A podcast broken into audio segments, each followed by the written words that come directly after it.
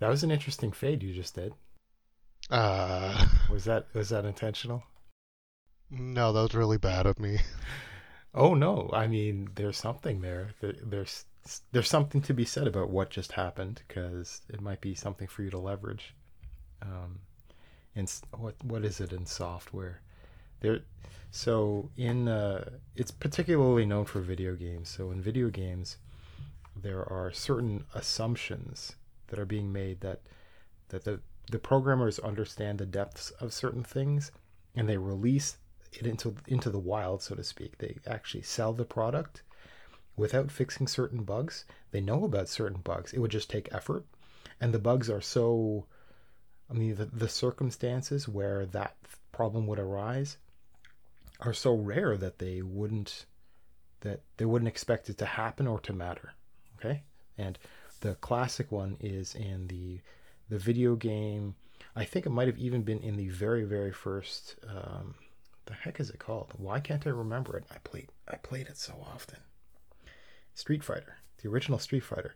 There was actually um, I don't think it was the original Street Fighter, but there was a bug that let you uh, go from one animation and one move into another one really really rapidly yeah, it was in and Street Fighter.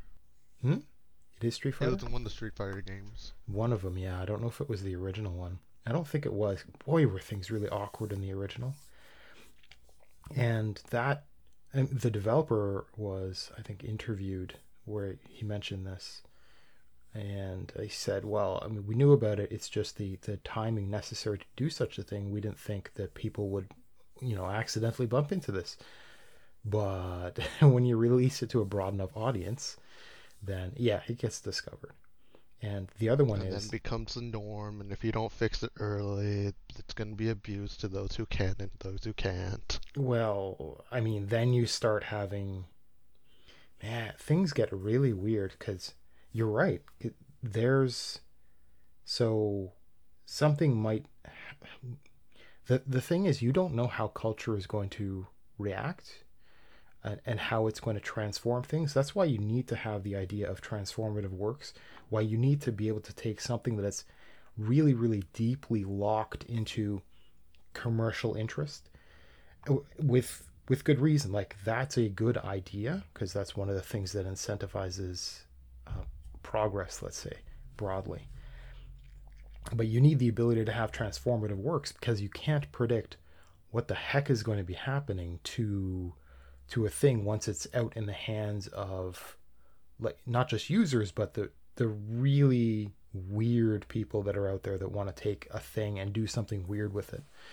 And they're just like that or you know you get you get communities of people that will disregard the moral duty to not tamper with that object that they bought for example.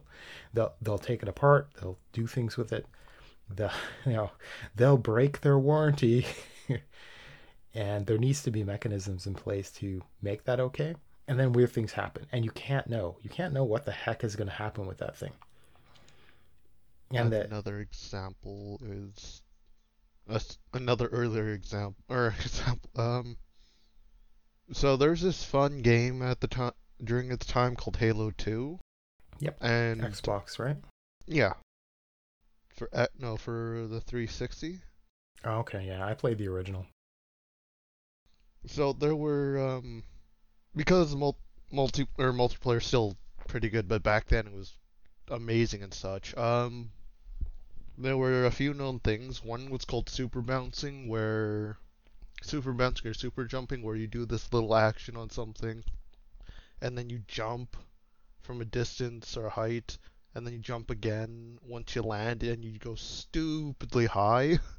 okay So if you had a sniper and you were decent at it, you could pretty much gain an advantage picking people off. Or there were two other combos that were discovered later.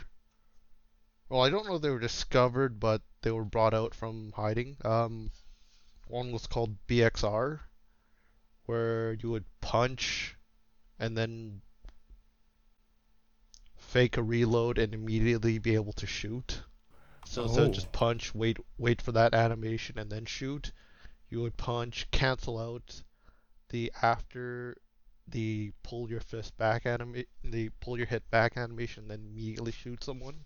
Well, that's So pretty much you were just a one shot. So you pretty much you could kill someone in within a second.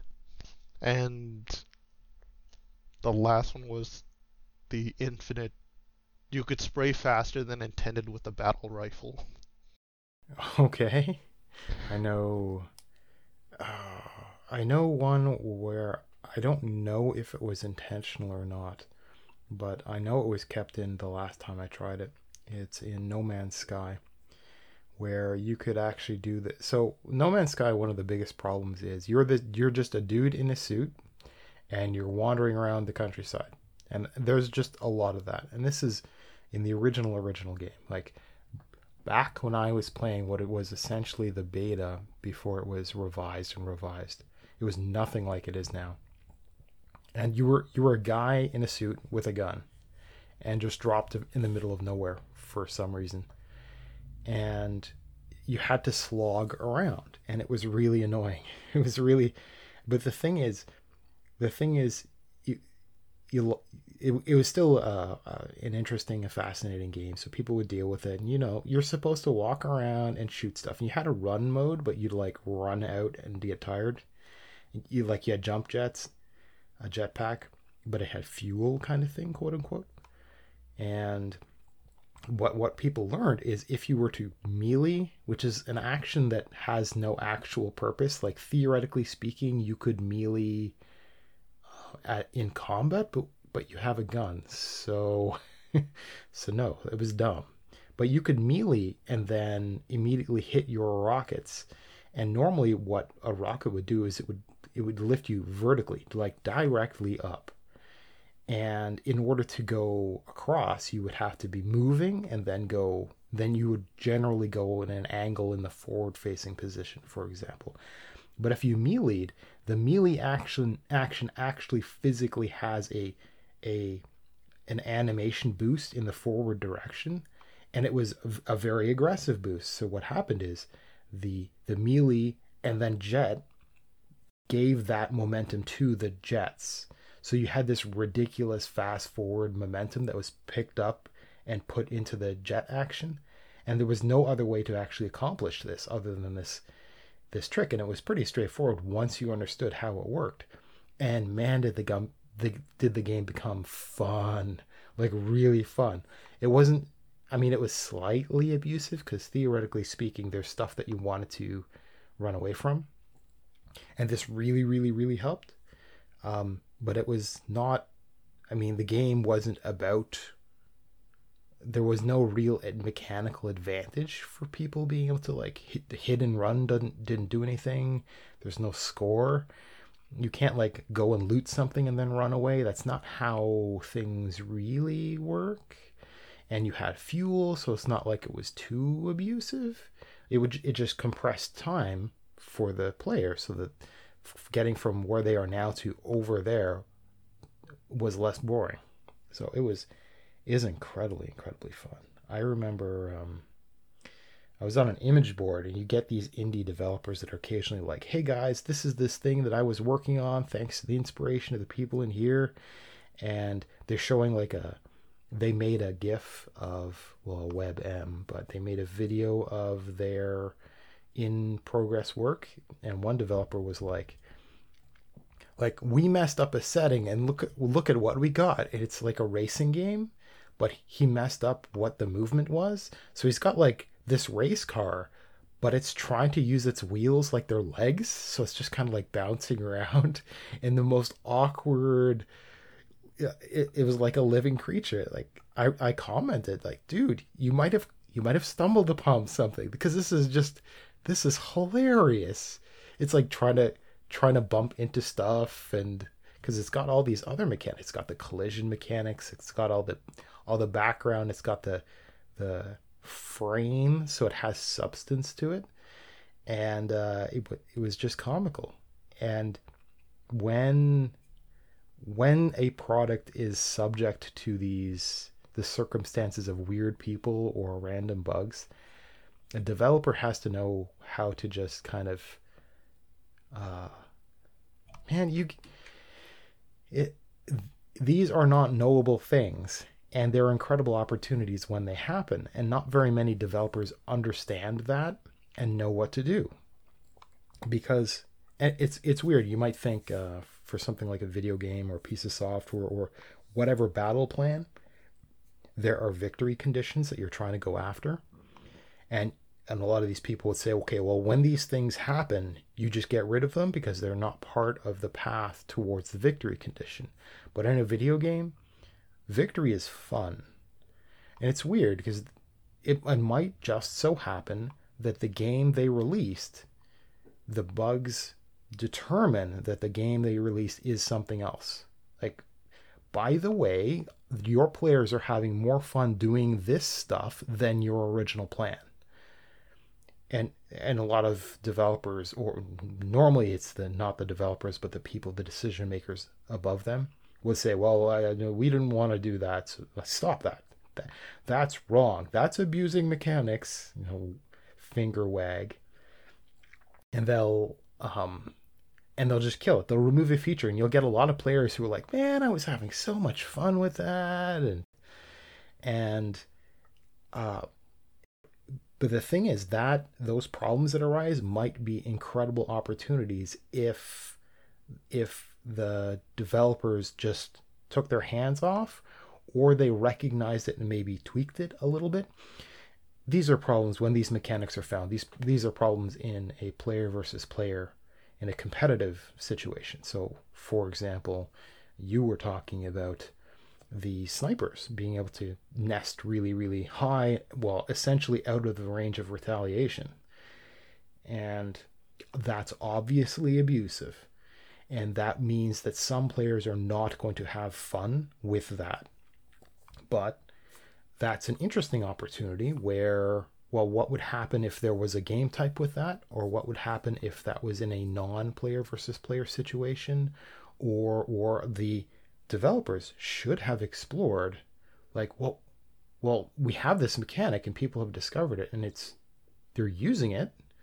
Well, what would ha- like how can we make that fun how can we do something with that like we'll have to like deny that in the competitive sense so that it's not so it's not uh, so that the fun isn't unbalanced because you want the fun to be pretty balanced but can we can we do more with this um, and i know there what's weird is Most when this stuff do it. Hmm?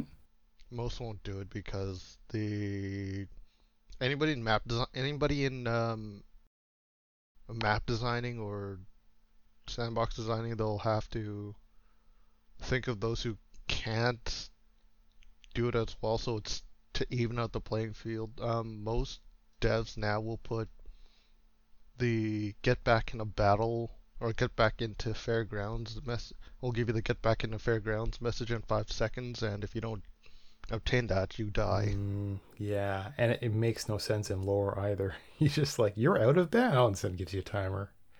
Um, um going back to that uh devs thing, um, the devs making a certain part and then it doesn't work as intended. Mm-hmm. Uh, Destiny 2, there's this um item called there's this sword called the Worldline Zero.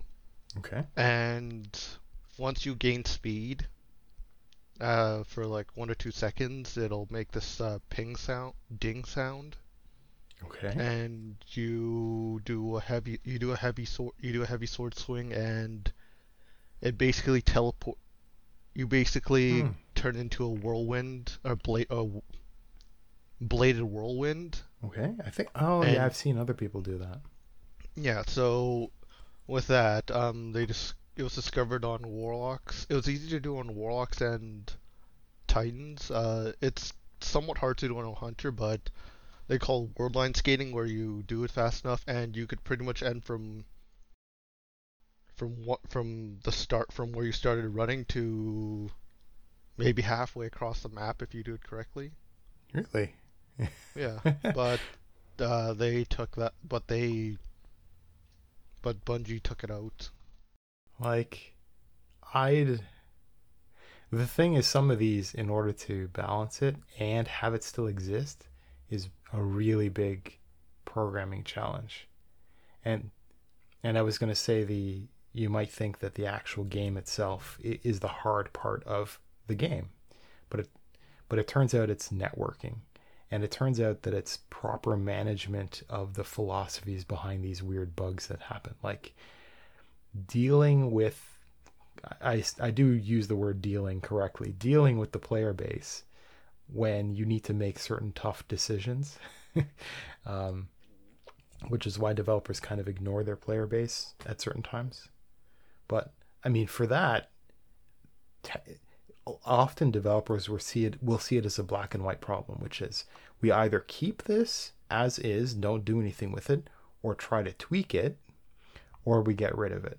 They don't, for example, um, say, well, it should it can exist in this way under these circumstances, but not under these, because that's a really difficult technical programming challenge. They need to have certain mechanics mutate under certain circumstances, and they probably don't have the underlying mechanics of the game of that of like the ability to melee or of the ability to use a sword like these ideas are are fixed in cement and there's no there's no if this else this cooked into the code. So it's hard. And so developers at developing time and money and blah blah blah not enough developers say well that's really neat. You know our bad. But you know it's not that abusive when you're just in the open world. Because in the open world it's people are just doing same old same old and this is hilarious. Well what would happen if we just left it there? And you, you leave it for a little while you have you have the debugging mechanics put in so you can watch what happens.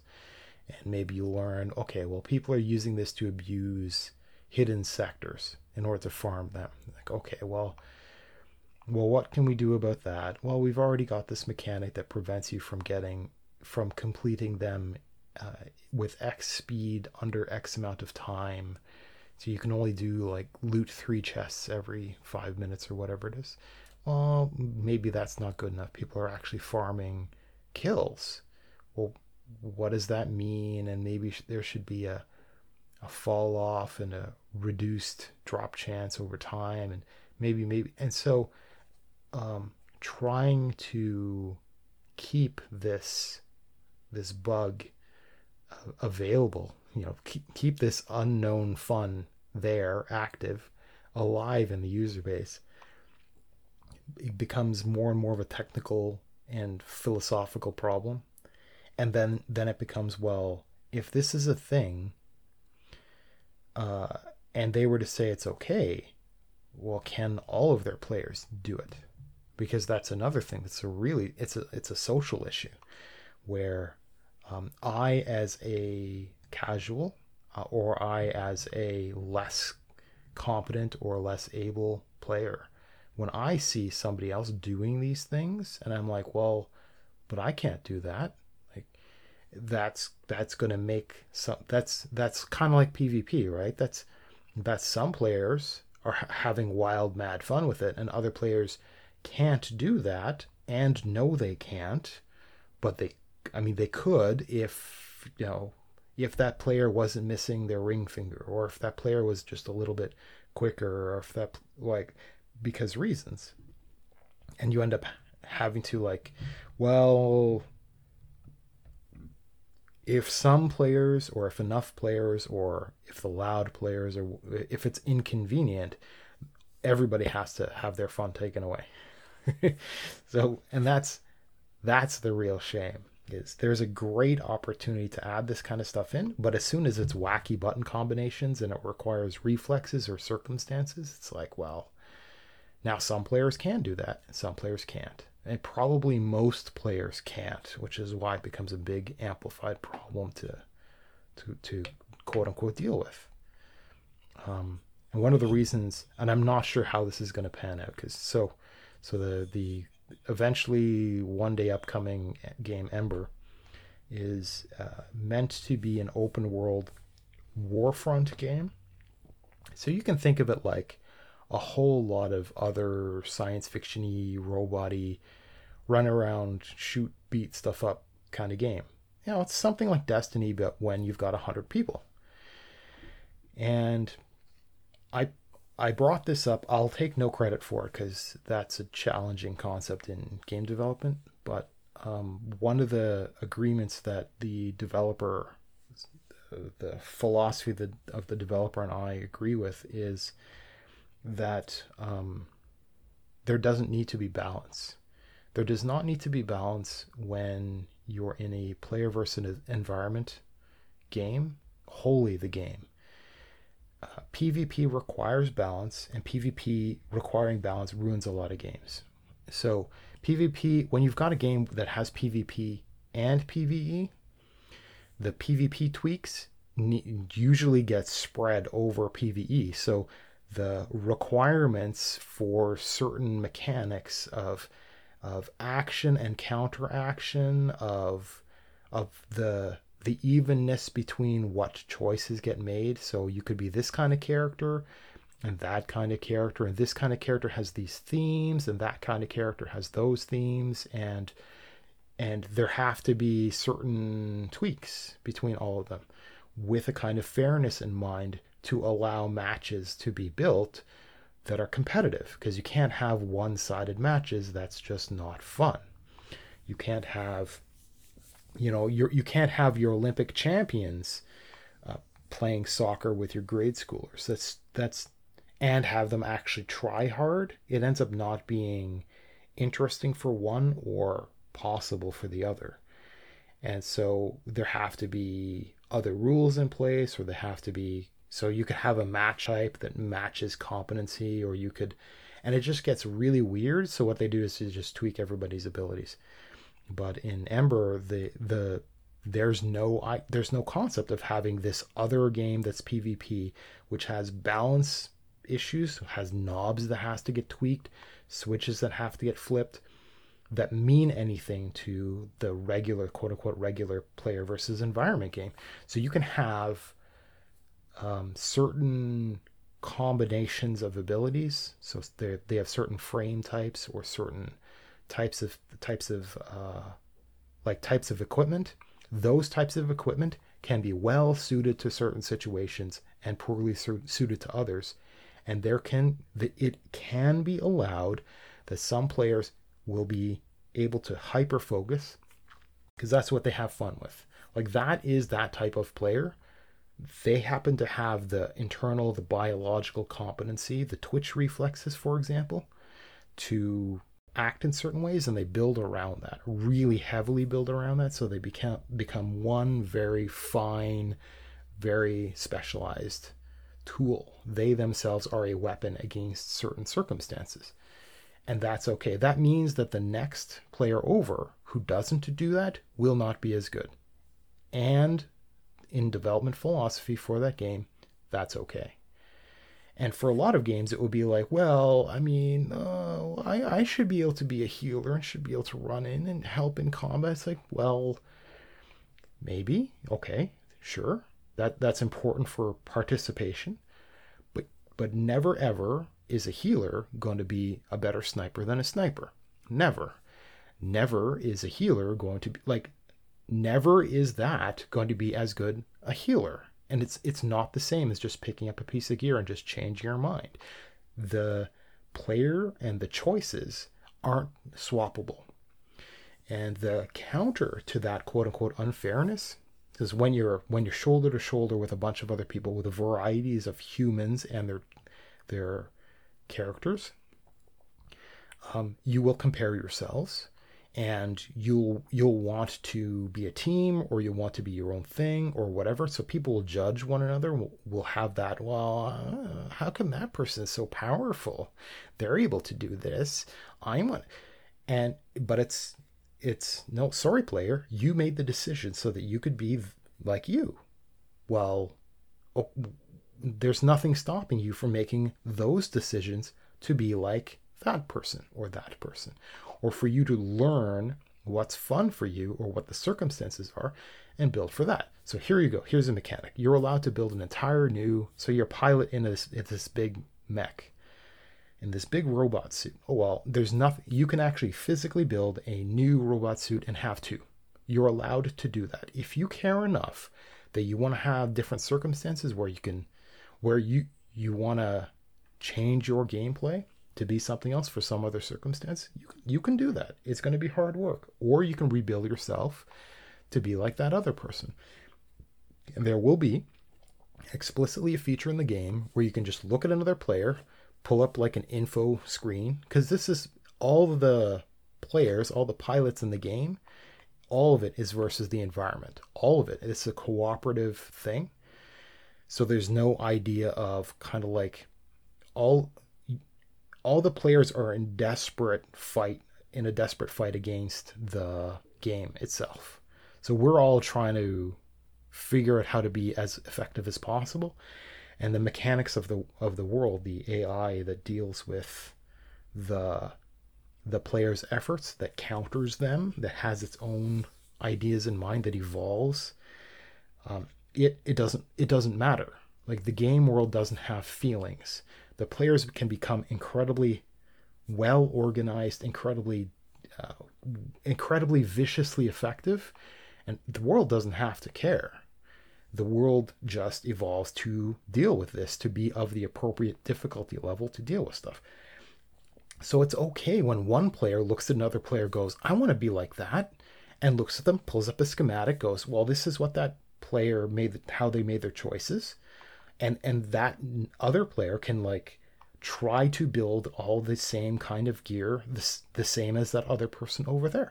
And they can literally clone what they like. So we can have if if it just so happens that there is one complete kit that is the most effective for a certain circumstance and the players decide to get together and like just abuse that set of mechanics and go after the game world with that set of mechanics okay that's fine.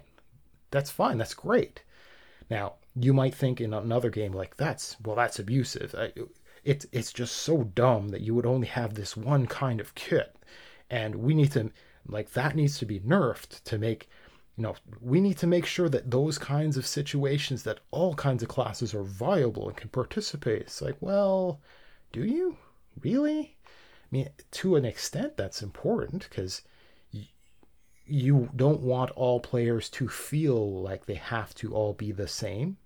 That you definitely don't want that because you want all players to build for their individual competency. You don't want people to all be clones, but you know, there's nothing wrong with that. It's like there's a lot of games where where you'll say, well, our team composition has to be one tank, one healer, three DPS. Or our composition has to be two people with this kind of ability and one person with that kind of ability. Like we need to have, and other games have that. There's nothing wrong with that. You're going to have a, a, a massive Warfront game that's going to have 20 foot soldiers that all act the same. They all have the same kit. The players are going to be different. And they could even be organized as one great one unit, shoulder to shoulder, like Romans. And you you can have an arrangement where a a well organized uh, guild type structure says, well, this we're we're going to go after this goal as one big unit. We're going to have a an event that we make ourselves to force the game to act in a certain way.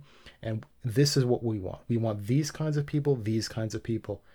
And that can be optional. And there's nothing wrong with like you having uh you having a handful of people that all build exactly the same. Because you're still going to have players that come in and go well i don't i don't feel like doing that. I want to do my own thing. And there's nobody that can stop that person. So having the game mechanics uh, bent for these weird philosophies that say things like well you can't all be the same. That's silly. Or i need to make sure that all players are competent. Or I need to make sure that all of these things have like uh, that are exchangeable. Like some games, like uh, what was it? I'm trying to think of the name of the game. Um, oh, I can't remember now. Whew. What and was it about? Well, it it was one of the it was a MMO, and I re- oh. I recall that it was the first edition of it, which is still going, but the second edition is is more recent. at any rate, there there have been a, uh, ideas in some games where you should have certain quote unquote rules, and it's okay to have the rules, but different classes should be able to mutate in order to fill those roles. And some games are pretty explicit about having like spec- specs, like in World of Warcraft does that. And um, other games, it's like, well, if you, but if you choose to give up your two swords, and you can use one sword and a shield, and that makes you this kind of, of gameplay, right? And that makes you a tank. Okay. But, and, and so, but that doesn't have to, that doesn't really have to be like that possibility should exist throughout a game um, and when when you're oh, where, where, do i go with that? Well i've pretty much already made the point where um, only in a pve environment or in a kind of a fixed situation environment or a pvp environment uh, would you need to care so much about how uh, players build their characters? If you just just let it go and ha- it's just it's just the world and the world doesn't have the feelings so let the players be abusive. That's okay.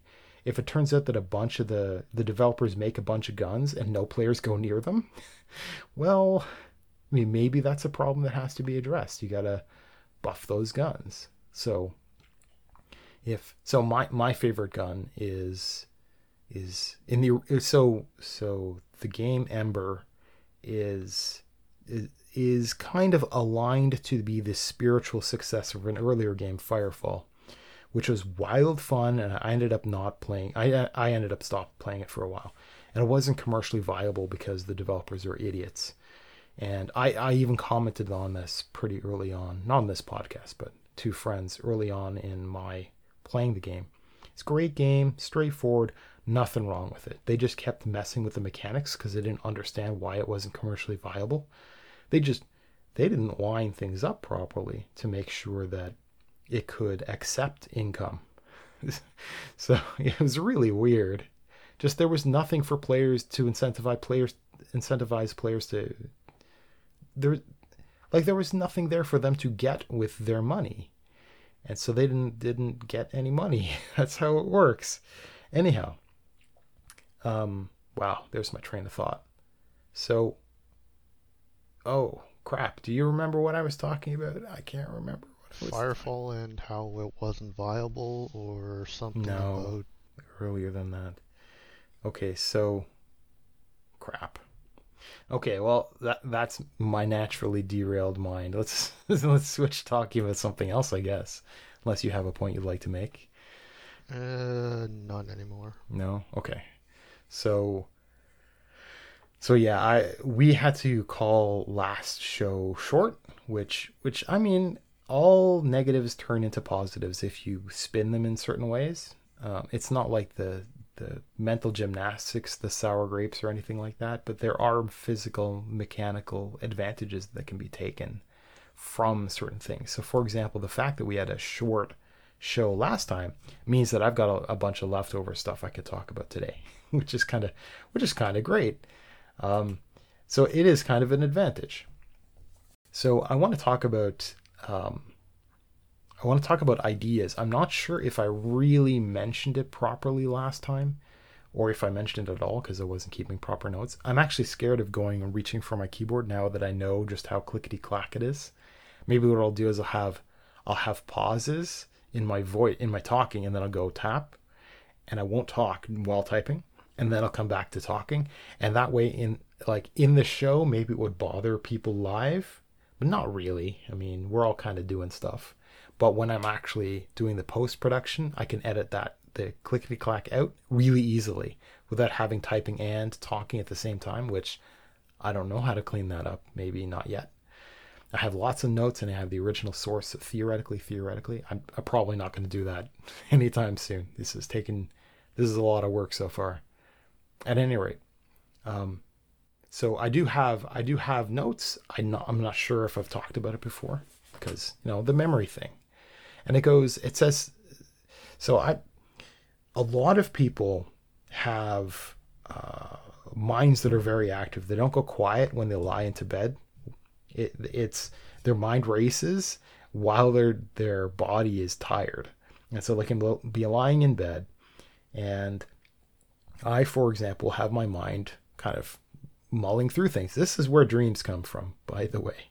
It's your mind sorting stuff out, thinking about stuff. And some people ha- are, have more lucid dreams than other people, and those those concerns, those ideas, those whatever manifest in aspects of their dreams. And this is why there's uh, all kinds of nonsense about analyzing your dreams and trying to under it's like seriously there's no point in doing that cuz you already know the stuff that's on your mind. You don't need to look at your dreams to to admit the obvious. It's it's really weird. It's really weird this idea of analyzing dreams. But when falling asleep with a racing mind, um, there will be ideas. For example, there might be ideas to optimize. So, it like the 80 20 thing. So, the 20% thing, there's kind of this aspect of it that that happens when you're doing other stuff. So there are the, in programming circles there's a, there's a notion of percolation where it can be literal downtime where you're off eating a sandwich or something like that. And even though that programmer's mind isn't working on a problem, they're, they're doing something else, there can be these aha moments that happen when they're just going for a walk, when they're eating lunch, when they're falling asleep. And that's a that's a really serious problem is um, the aha moments are it's not quite like like an epiphany, but those aha moments need to be taken advantage of quite quickly. Uh, now, during waking life, that doesn't have to happen right away. You may take notes or whatever, but falling asleep, a lot of people are convinced that, well, I just have to I'll, I'll rem- this is really important. I'll remember it. Or, you know, if I don't really remember it, when that situation comes up again, I'll definitely, like, this, this memory will pop back up. And it doesn't. That's not how it works. The, the entire point of sleeping is to let go of everything, of the idea of consciousness just kind of goes away. And these, while falling into that state, although the mind is is getting more and more rested and uncluttered and is becoming more open to these aha moments that stuff gets turned off. That that stuff goes away. It it gets it you ex, you experience yourself as being real and solid during that aha during that that downtime as you're falling down the slope but it's not actually true once you enter into the sleep state. As soon as you enter into the sleep state, that stuff just gets scrubbed out like it never happened. And some people will get maybe snippets, uh, but you won't even think to recall those things when you wake up. So some people they're they're pretty well trained. So when they wake up, they, they do a reality check, and they'll they'll actually think to themselves, well, did I think any interesting thoughts, any useful thoughts as I was falling to sleep? And that'll give them an opportunity to kind of pull it up. Uh, but most people don't even develop that as a trait. So it's stuff's just gone. And it's kind of a problem when A, you need sleep, and B, you survive on ideas. Because what ends up happening is when you learn to do it, it will kind of wreck your life falling asleep, you get these aha moments. So you just get up and you write them down. And then you write them down as keywords and go back to sleep. But it takes time to maybe get back into that. There these people with with okay, so we're talking about me, right? So with a whirlwind of a mind, it will take more time to get back to sleep. So it takes it's it's hard. And I disrupted it the first time with the ideas I wrote it down, get up, and I got it kind of have to start to go to sleep all over again. It, it doesn't become easier, and so that that that winding down period that happens becomes uh, reset and I have to do it again. So it's like the actual sleep time that I get is is less when I get up to do these things. And so you think, okay, well, I'll just write down keywords. Now, I tried remembering keywords. That's really not working out. So you'll get up, you'll write down some keywords, you go back to sleep. Then then I wake up and I might not even it's it might not be part of my process to go and look at my notes. That's not actually true because of a journaling concept that I've got. But I would I could wake up and I could I could read the points and not understand what the heck I was trying to tell myself. So my past self will have some keywords with no actual context. and and I'll wake up just confused like past self really thought these were important. I wake up not very well rested because past self had these ideas. But so what's the solution? Well, when you're winding down and you get the aha moments, you get up and you really thoroughly act on these things. Well, there goes your sleep and this is why there are certain kinds of people throughout history who have three hours of sleep a night.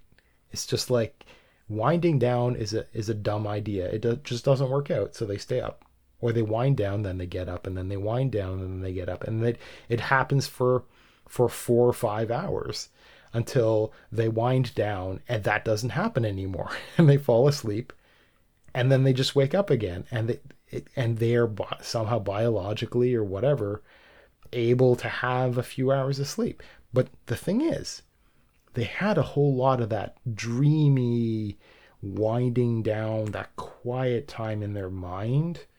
And maybe it turns out that the body just needs to like chill out for a while. It doesn't need to, to be fixed in one place.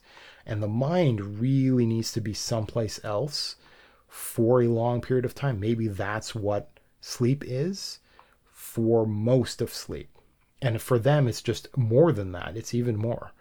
And so the fact that they were kind of like sitting at a desk being in that state maybe normal people they would be lying down and more unconscious but in that state. So maybe they're just kind of like more alert sleepwalkers when they're like that. And they can be but the thing is if, if that kind of person if it's you know middle of the night kind of thing and they're engaged to be to be they're required to act like a normal wakeful person maybe that will wreck their that then they will wake up tired. So there might be something to it. I don't know that so there's a there's a lot of philosophies. There are a lot of philosophies in the world that that want to play with the way people perceive the world or the way people act or think or stuff like meditation. And this is this is presented far too universally. yeah. Yeah, I'm probably going to have to make this part of my my core message, which is people don't fully understand that other people are other than them themselves. that people are not just people are individuals, but people are actually different. That idea is alien, uh, thanks partially to Christianity, which uh, which says souls are real and everyone has a soul and everyone has the same unit of the same kind of soul, which is pretty straightforward. And that idea propagates out into well, everybody should be treated whatever, but but that maintains that everybody has the same sorts of capacities for being shown or taught and that they will and then you start judging people and stuff like that so that's no good so but the thing is i could say something like well meditation is a practice that does this to the mind and it means this and you can accomplish this that's just not true for everyone because people are actually individual like individual at a level far beyond the idea of an empty cup that you would fill with these ideas it's just not true. There are different kinds of cups. And there are different kinds of cups that are filled in different kinds of ways. And they're, they're, humans are just different.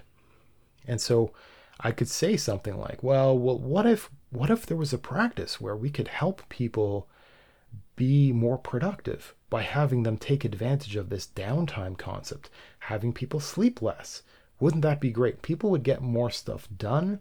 They'd, they'd lead calmer, more accomplished lives. They'd, yeah, no, no, because people are actually different. There are going to be people that work at some weird, fundamentally different way where maybe it's true that they haven't fully discovered um, the best way that works for them. And so maybe they should be told, or maybe they should be shown, or maybe they should be forced to act in certain ways, and that that other way would be better. But it may well be possible that that's not true. That's just an assumption of the educator, thinking that all people are the same, and you just have to, you have to re-educate a person into working, thinking, acting a certain way, and you're just going to make a lot of unhappy people doing that.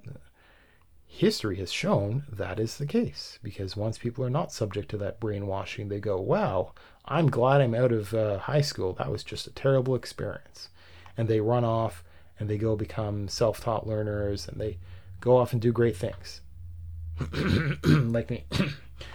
and uh, so Did great things. did did yeah i'm i'm still doing some interesting stuff I'm Uh huh.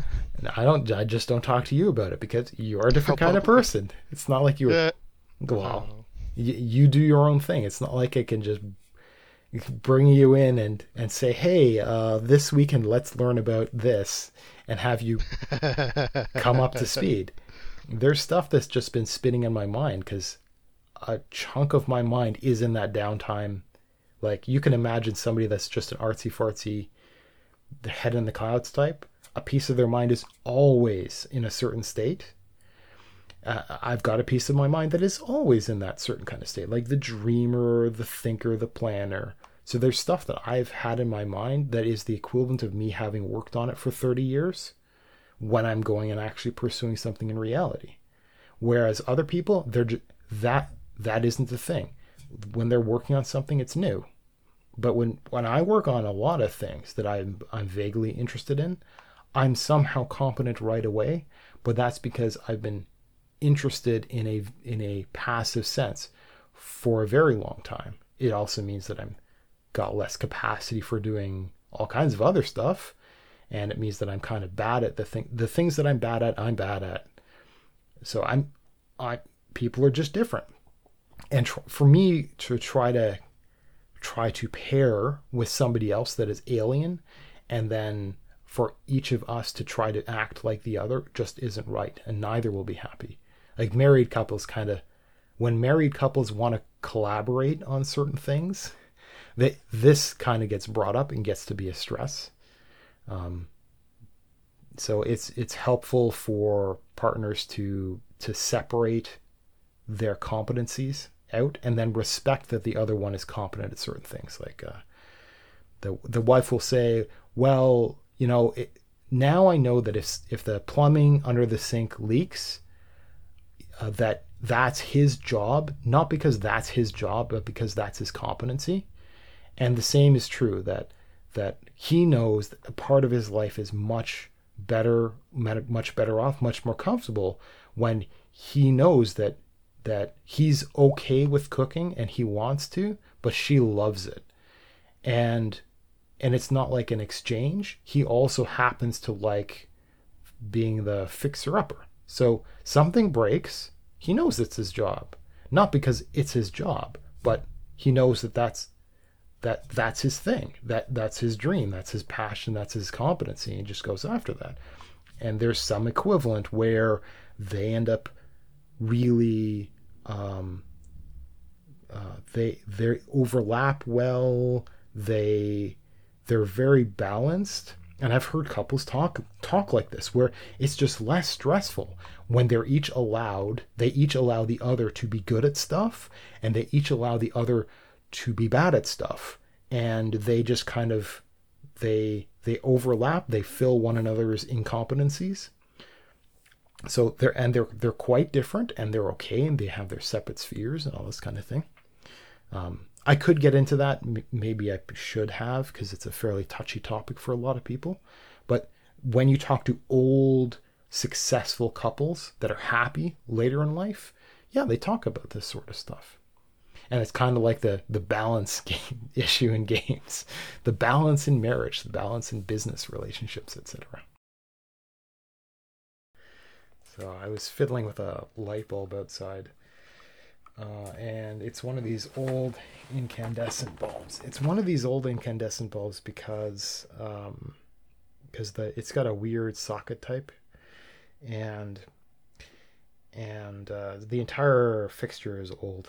It's just it's got to go one day. Uh, it, it's just there's a lot of stuff that's around that's of the style of either the person who built the house or the person who renovated the house, and that could be two different generations of house owner. And uh, so we got some leftover crap. And this is leftover crap that's leftover tech. It's old tech, so it's an incandescent bulb. It's an incandescent bulb with a really weird size of screw of threading.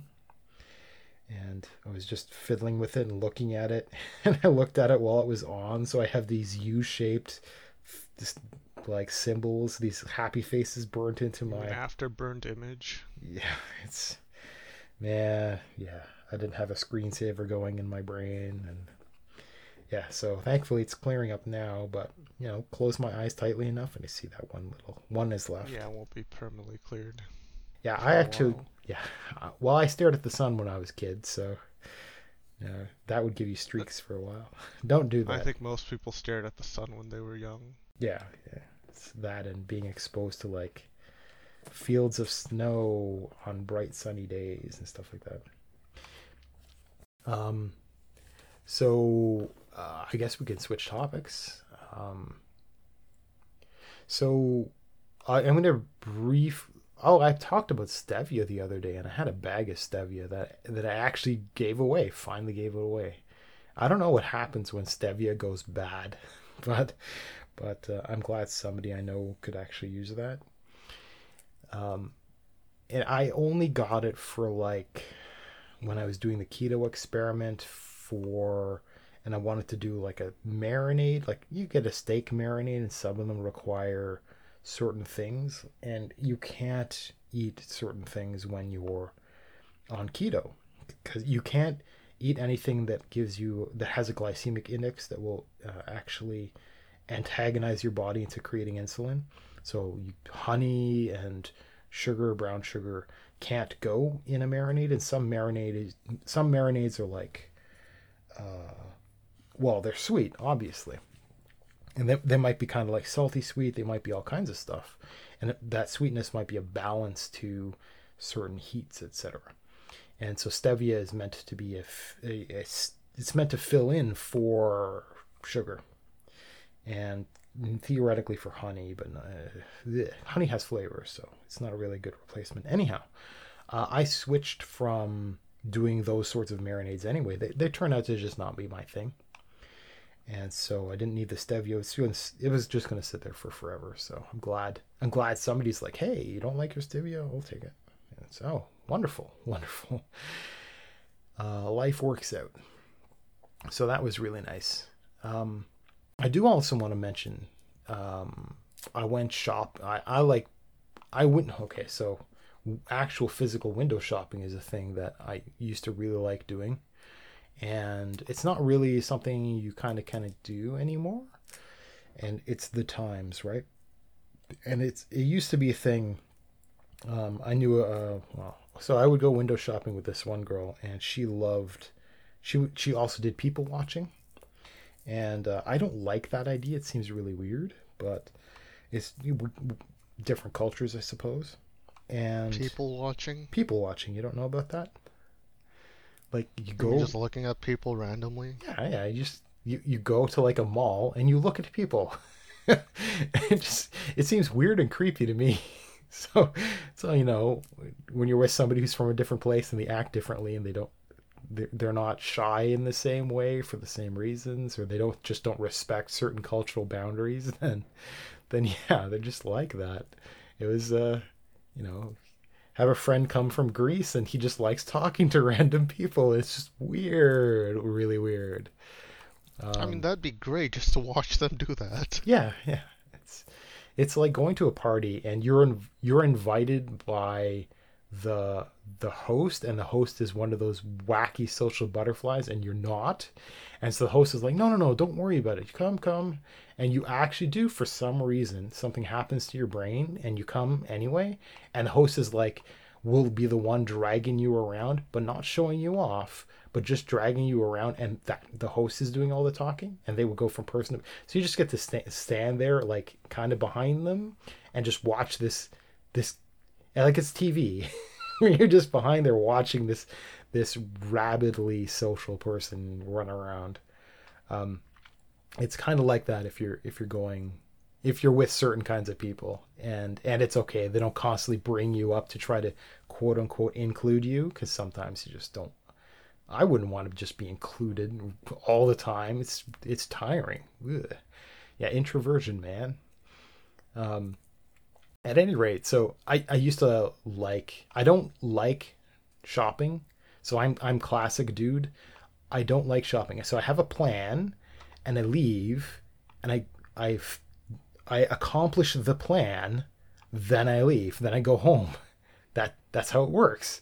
And I know there's a lot of people where they're like they might have a plan and they kind of go in that general direction and they kind of look around at a bunch of stuff.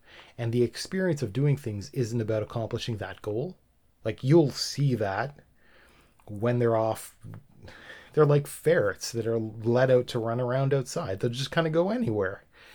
And and I'm but I'm very specific. I don't actually like going out per se, which is why I'm I'm happy buying stuff online. Um, I on that note, I do want to buy less stuff at Amazon and buy directly from manufacturers and stuff. Uh, but Amazon still it's still a good place to to organize shopping lists and this kind of stuff. Anyhow, it's the extra step. Now that we have a little bit more spare time, I could think like that and I can reach out a little bit more. I, I should talk about that. Actually, I'll make a note about that. So I wanted to bring up shopping because I, I, I was doing some Amazon stuff online, and I will note for the insiders that listen to this that uh, disinfectants are being sh- being available are available online. Now, whether or not they're actually physically available internationally, because things get a little weird, um, it remains to be seen. But so we're in Canada, and Amazon.ca has a bunch of stuff listed. So it's not like we're importing them from the U.S. or anything like that. Uh, things are things seem to be quite expensive, but it's only expensive because you're not looking in the right place. And so I I just decided to risk it, thinking that things are going to kind of work out okay. And so I started a subscription for one of these uh, one of these sprays and I'll just get some when I get some. I'll probably, you know, look at the finances and go, okay, well, we're going to buy four of these a month or something like that. And it's just to make sure I've got a stock because that was, that was on my, so I, I've got this idea where for the things that don't expire, I'm just going to get 10 years worth and, and keep that on stock. And believe it or not, 10 years worth of soap is not a whole lot. 10 years worth of dish detergent, not a whole lot of laundry detergent. Eh, it, I mean, it takes up space, but once you get that stuff done and it's done, and maybe at some point, you know, you have got five years worth, and then you have a once every six months um, Amazon auto delivery thing happen, and and that that's just and that stocks you up the rest of the way, or every other month or whatever the heck. Um, just so it's like it's like Christmas. Every month you get all these packages that come in. It's kind of exciting. Even though it's like oh another package of soap. It's no it's it's pretty cool. Then you get to go uh, back to your stash and stack up one more set of bars of soap. You're like oh man look at all that. Ah, stretch. Look at all your bounty i like doing that kind of thing so i'll probably include uh, this disinfectant spray and the thing is i would normally be very picky about this kind of stuff and have to explore to get the stuff that smells it's disinfecting spray, right? So it's going to have a smell. You're not going to get a lot of this stuff that uh, is like scent free. Might kind of exist for uh, air fresheners, kind of like not because there's a class like a Febreze will ha- there are certain classes of Febreze that are meant to be low smell themselves. They're just meant to eliminate smells in the air. A lot of air, a lot of sprays for for deodorants are just like they are the powerful spray. Like they're the scent, so you spray it in an area, and they just become the dominant smell. And that's not how it works for me. I just get both smells, so it's kind of awful. So a disinfectant spray, I know that um, I'm stuck with something that smells, and I know that I'm stuck. I'm extra stuck because we have um, manufacturing supply issues and because demand is hey a free market you know supply demand kind of thing. And canada is like a distant second compared to the american market for americans. So a lot of those manufacturers will just supply locally before they think about internationally and so uh, canada kind of has a limited selection. So i've got you know this this one kind of spray that's coming in. I'm not i know i'm not to like it but i've got no choice. But I only use it for spraying. Like if you go shopping, okay, so so I'll, the way lives have been adjusted is that we're thinking pretty long term and we're thinking in terms of things becoming devastating and but we're not doing that correctly because when you start thinking about stuff like that you need to think about supply lines on a national scale so you actually need to have a nationalistic economy which can't happen when you've got um, internationalist agreements, internationalist industry, and stuff like that. And so, but as individuals, you should be thinking like that. You should be buying locally, you should be buying from people within your own country at the very least, in order to have one stronger local economy. Like, it, I, I understand that in some sense you might be um, by by changing your buying pat- patterns you are contributing to the alteration of some other economy someplace else but but i mean you shouldn't have been acting the way you were in the first place anyway so we've got these weird supply issues because the americans are are thinking more locally for a lot of their stuff and international shipping is a little wacky and so i've got this limitation for this spray but I only use it for spraying packaging. So I was talking about us thinking in terms of of mass devastation. And one of the notions is, well, if you go out and you go to a public place around a bunch of other public people and you're you have a shared environment, you, don't just have the concern about the the person the, the humans there so you don't just have the concern over the humans, you've got concern over everything that everybody touches. And so if you're doing grocery shopping, there's the assumption that somewhere on the shelves is some person who doesn't have visible or has it on them or whatever the heck will touch something and then you'll touch something, then you'll touch your house, then you'll touch yourself.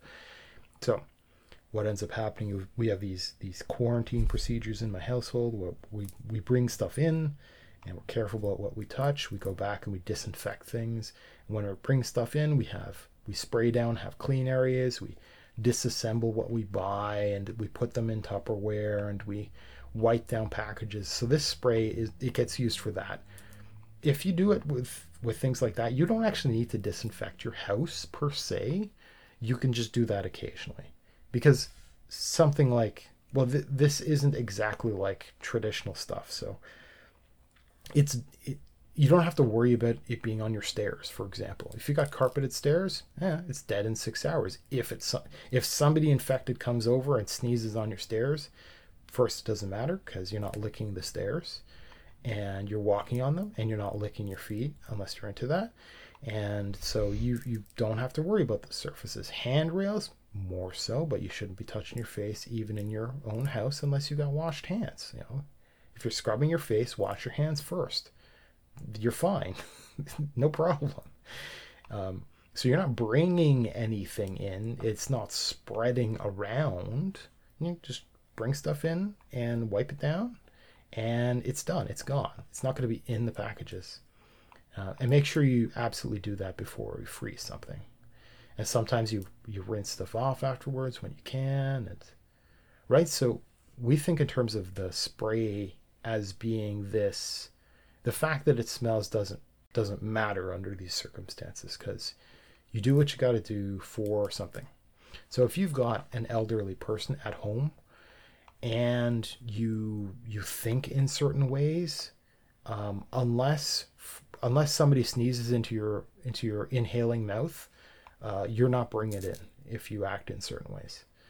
So, and this is important. Like it's not it's it is well understood to not be particularly harmful for everyday people, but it is there are vulnerable, etc., etc. Lots and lots of silly arguments that I could talk about, but that isn't. Uh, I don't want to kill a segment by depressing everybody with this kind of stuff.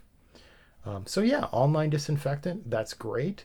Uh, whether or not that stuff becomes local, so your local grocery stores, I'm not sure if that's going to be a thing. What most places are doing is they're selling products which are um, they're they don't have on the bottle that they're disinfectant, but they are. But they you have to have the surface damp, like actually damp for 10 minutes, 10 to 15 minutes. Well, that's really tough unless you're I mean, for a floor cleaner, that's not good enough because because trying to like keep a floor wet is pretty hard actually. So you're going to be using a lot of the material. Um, but for counters, yeah, you can respray and rewipe and just and keep going at it. Okay, doable. And if your sponge stays soaked, you know, wet, wet, it's there's no bacteria on it as a start, so it's safe to use. It's safe to spray around to to use as a wiping agent. So, at any rate, off to something else. So, um, I talked about Frisian. That was the last chunk of stuff. So this is a, a, a, secondary language in the Netherlands. It's not used at any governmental level or anything like that, but a lot of the population speak it, and it is it is a separate language from other stuff that is called Frisian, and uh, those other things, there's two other major variations um, that exist in Germany. So Germany and the Netherlands are are immediate neighbors, and so there's a crescent where the Frisian people are the are the people that are common between what connects Germany and the Netherlands, but the the Frisians are segmented where there's one language called Frisian in the Netherlands and there's two others in Germany next door. And they are separate languages. And they do actually have hard boundaries at the borders between the two countries. That's just kind of how things, for whatever reason, worked out. I don't know if the actual borders were drawn based on stuff like this or the humans actually migrated out to be like this or, or what's going on. Um, but these are not mutually intelligible languages at all. And there are dialects within. I'm not studying anything in the German side of stuff. I'm studying the closest cousin to English, which is the stuff, which is what is called, which is incorrectly called West Frisian, but is the Frisian language to the west of the other two, just called Frisian in the Netherlands, uh, because it's the closest to English. So it's interesting. And it has dialects and stuff like that, but they're all mutually intelligible. They're like accents kind of thing. I don't know that there's a whole lot of different spelling or anything like that, but there might be different accent usage usage or something weird like that. Uh, thankfully, we haven't gotten into learning that stuff yet, but I did, did want to share. I think I talked about uh, me needing to take a crash course in grammar. I went to Khan Academy, which is um, it's a it's a terrible instructor and a and a good website with potential that isn't used correctly. Uh, so Khan Academy. Yeah, Khan Khan Academy. Sorry. It's like in Genghis Khan. Yeah, exactly. What's the guy's name, right? I don't know if it's his last name or his first name. So there's there's one one dude's. I'm surprised you haven't heard of it. It's actually wildly popular. So if you wanted to learn if you wanted to learn a lot of basic stuff, so in my case grammar, but if you wanted to learn mathematics, which is what I went I went to it before. I wanted to I wanted to walk myself through all of mathematics again because I'm of the opinion that that children aren't raised right. Children aren't raised right because we don't know how to do that. And so it gets discovered. but it gets discovered in every single generation, constantly by every single family. And that's partly because we don't have uh, enough grandparent involvement, and partly because families are separated from one another. And and and so so we we kind of raise kids and we have this weird education system and we have this this odd problem of balance and education is done differently in different regions and provincially and things are things are a little bit odd. But and all that's kind of it's bad it's kind of kindergarten until these citizens become adults and so I'm of the opinion that there is an opportunity for that adult at some point, and it can take f- forever, it's self directed, for that person to raise themselves afterwards. So when people talk about like self improvement, quote unquote, well, yeah. Well, yeah, because nobody else was there doing it right the first time. So that adult has to pursue their own path. And often it takes them a long time just to realize that that's a thing that they could have done, should be doing. And so, something like an online education course, a person shouldn't feel bad about going back to quote unquote school privately, anonymously, to learn stuff from when they were five. Like, like, or going and, and buy, like, secretly buying paints and getting watercolors, like, that are meant for the, the six to 12 and, and just like playing in, in the privacy of their garage and, and it, like in secret and then just tearing everything up and throwing it away in secret. It's it's like you can do all this stuff. You can go and explore. You can get play-doh or clay or you can dough and water or whatever and just goof around like a child. Nobody's gonna know.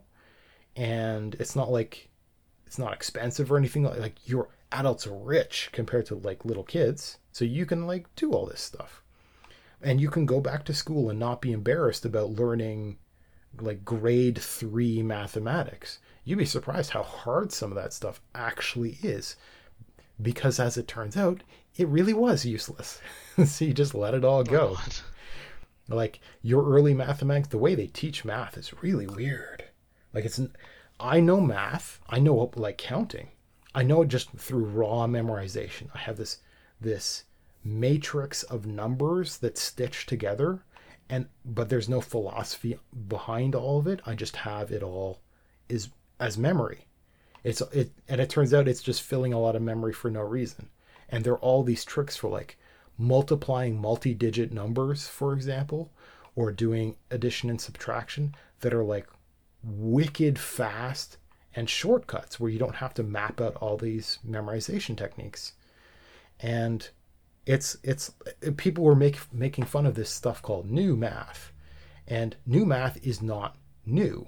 It, it was actually old. And it, there was this really wacky transition period where crappy memorization based mathematics got thrown in. So like basic arithmetic is what i'm talking about for example. So like yeah what what's 7 plus 5 well 7 plus 5 is is five minus two and seven plus three plus two, and it was just like weird tricks like that.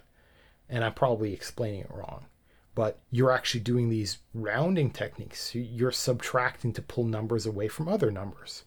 And I had kind of learned to do that on my own, but it's actually being taught formally. It was never taught to me like that when I was growing up.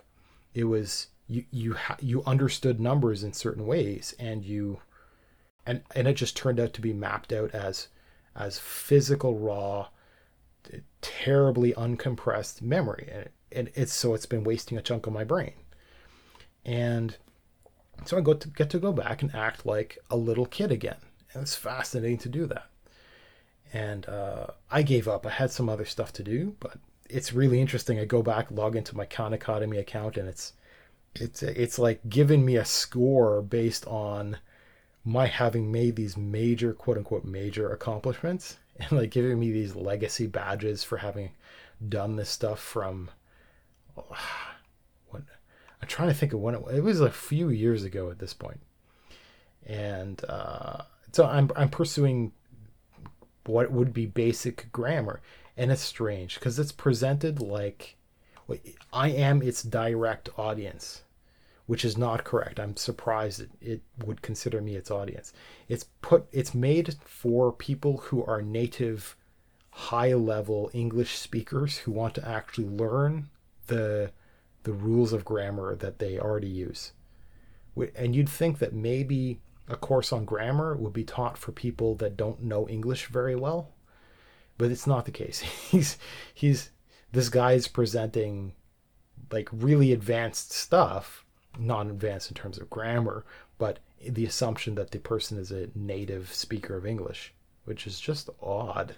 Yeah, I mean, it, it turns out that that it's perfect for me. It, and it's not exactly fast, and there's a lot of stuff that's confusing, and I don't have to take this seriously because it doesn't matter to my job or my life. Um, it doesn't even turn out to be to matter for learning another language. Uh, so, but I'm going to pursue it. I'm going to determine how much of learning, in my case, Frisian, matters in terms of do I need to understand grammar, grammar words, and grammar rules in English in order to map that knowledge out to learning Frisian in order to learn Frisian properly. Like when they start talking about nouns and verbs and pronouns and blah blah for Frisian, then I'll have to understand what those concepts are.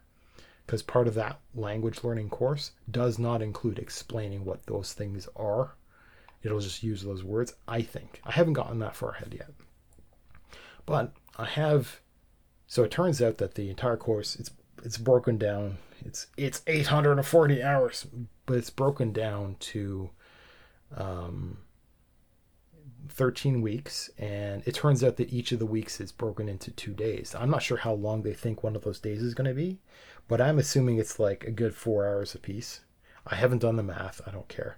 I'm a bit of a slow student, so it's probably going to take me four days of like three to five hours through each of those days. So like this is going to be displacing watching TV, right? Watching movies, reading books. So this is this is something I have to admit that I want to do and spend the time at. And so I've gone through one and a half days, even though it's it started on Monday. So I, I know I'm slow already, but I'm actually taking detailed notes, and I'm going to go back and I'm going to do it all again from scratch, and I'm doing that because um, I mean, it's really badly presented. I've got really serious problems with the underlying philosophy of how they're teaching this stuff. And because it's like these are native, I don't actually know. I know enough of them are probably going to be Frisian as first language speakers, and they just learned, in this case, they learned Dutch and and English. English is basically another language throughout the Netherlands. They have um in so in I learned more about this stuff. So in um, in Friesland, the that's the that's the province that has Frisian as its all the native speakers are basically all there, and they've got. It turns out they do have some university uh, parallel to university buildings there, places, campuses, and one of them actually all of its programs, 100% of its programs, the entire site is English only. So English, they have competency with English. It's not an intimidating idea at all. And so um, I, th- these are people that are competent in languages, and for some reason they seem to be incompetent at presenting this, this this language to native English speakers. So it's it's really weird because I was so for example, all of it is badly laid out, but one of them refers to uh, like a YouTube video that one of the professors had hosted from whenever he made it. Like it's the video is old enough that it's that's not HD. So I'm watching this thing and it's got text coming across and then then some pictures sometimes or a person and and they're they're saying words. They're saying words and the words are Frisian. So the sound is Frisian, but and it's got a word in English and it's got a foreign word. And I'm like, the foreign word doesn't match what they're saying. It was the most confusing thing. And it took me, like, I commented on how weird it was. And then I came back and I listened to it again. And the, I was doing some work based on that and trying to get the spelling of the things I'm hearing. And I'm like, no, something's just so wrong about this. And I'm pretty sure, and I asked, I haven't gotten a response yet. I'm pretty sure they're actually putting English and Dutch text up for Frisian for spoken Frisian, and I because I don't know any Dutch, so it was like I thought it was English text and Frisian text, and somebody talking in Frisian, and occasionally somebody would be talking with like an alternate word or, or something. And it's like, well, so they're reusing that video for teaching native Dutch speakers Frisian, which makes perfect sense. They just didn't tell little old me. So it's like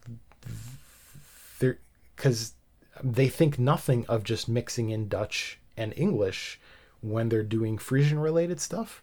So things like, wow, oh, yeah. So some stuff just has to get redone or or clarified somehow to not completely wreck. Like, so I'm a a, a fairly high end. Like I understand good academic English and good legal English and and I can get into technical language for various industries fairly well. Like I can get up to speed if somebody hands me I actually had more than one doctor hand me the the technical stuff. So I got x-rays for my back and they they do this report and that gets sent to my general practitioner who consults me over how my life changes based on you know a back injury you, you talk about something something like that like i had my doctor just hand me the paperwork. Because i can just go in here i can read the, the technical language like the shorthand technical stuff and go like wow this goes way over my head. And just go look stuff up until i can piece it together. I can figure it out. I have very strong ability with english right? Very strong but i don't have any grammar skills. I can't actually remember being taught what the heck the difference is between a noun and a verb. I mean, I can be, I can have that explained to me. I can have that explained to me like I'm an eight year old, right? Uh, that's why I'm going to Khan Academy to kind of get up to speed. Um, and so I'm kind of in that situation. And I have absolutely zero proper uh, experience with learning other languages. Now, other people are in a different situation where they have, they have whatever strong native level English, but they've had experience, exposure to learning other languages, whether or not they're competent at all. These are people that don't speak a second language, but that person is way up to speed with the idea of learning another language, and they can enter into a course like this, and they can do way better than me. I go into this course, I have no idea what the heck they're trying to do. They're, they're like, it, it's the weirdest thing having somebody go to you and say, um, uh, I'm going to speak some phrases to you, and I want you to try to write them down. I'm like, what? How? How am I supposed to write down what you say? Because I don't have a background in writing down phonetics. There's actually a phonetic alphabet. You might see it if you go and look at a dictionary, but you'll see it on Wikipedia, for example. If you look at um, at some, if you go and you look at uh, anything that is an anglicized version of a foreign language, for example, you go and look up like a country or something like that. So it might have native pronunciation or it might have the way you would say it in English. And it, it some websites and stuff like this do it too, where they've got like a little audio speaker and you can you can click it and it will say the word for you. There's actually I could go find it, but I'm not gonna I'm not gonna derail things right now by going and looking up looking it up. Um, there are dictionary websites that do this kind of thing. It, eh, some, so, a, a, human will speak it, not a robot. And uh, so there's an actual alphabet of really funny characters that that is for recording sounds. I don't know that. So if somebody says something to me in a foreign language, how the heck am I going to write that down? I what like that's that's not a thing. In learning English, we have a in the United States, they used to have a thing called uh, hooked on phonics, kind of this this concept. There was a phonetic English that was that would help a young learner go from understanding how to speak English well enough, like they're young, so they don't have a, they will gain more words, um, but they don't know how to spell things very well. So what you do is they they spell. This explains a lot about the Americans actually. So they spell things wrong and they spell thing, things simply, and then they they can construct sentences and learn from that and grow from that, and then they just map out and learn all the weird variations and the proper spellings for everything, and they grow up and they grow up into a fully competent uh, adult that has all the language skills that has all the correct spelling, etc. So they have this method from way, way, way back there. And it's really good for morale for a little kid just to be able to write everything they hear down, write everything they think down, have their ideas, have their stories, and just have, and, and it becomes text and it's no problem. Now they stopped doing that, which led to you know the revival of poor literacy, which is which is really awful to hear. And um, but I, I and so I've got no. I, I can kind of guess at some phonetics, but it's not a thing in Canada. We don't really teach like that. And so when this person is asking me to write down something that I hear from from Frisian of all things, and I I don't I kind of poked around at a different course, so I actually kind of understand some concepts of spelling and sound, but I'm supposed to pretend like I'm a regular student right? That that's part of the point. And I'm like, well, if I were an English, if if I didn't know any of this stuff, I kind of don't. Well, how would I, like, what are you guys thinking? How am I supposed to write any of this stuff down? So like, I made an attempt at writing things in in a weird phonetic English. Like, how would you say, so do, so do yo, uh, e I, things like like weird, and those are those are sounds. And those can be individual words. And how would you write any how would you write dough in English? Well, you'd write it like dough, the bread, right? Uh, you might write it like Homer Simpson's D O H. Well, that's technically the spelling is D O in Frisian, but in English you would say do, so that's not right in English in phonetic English. So you'd like right in this busted and you'd really have to work hard. And there's no way you could just hear something in a sentence, like full on high speed sentence, and then just write it down. Because you'd have to pause and go, okay, well, that word kind of sounds like this, and you'd map it out. And and language is really weird. Um, the the Chinese, so mainland Chinese, with uh, what is called standard Chinese, which it, you'd know it as Mandarin is taught the way those native speakers are taught English, and uh, the Japanese are like this as well, is you they come from a language style and a writing style that is utterly alien to English. And so in Chinese in particular, and the Japanese do a bit of this, but I'm not familiar enough with them.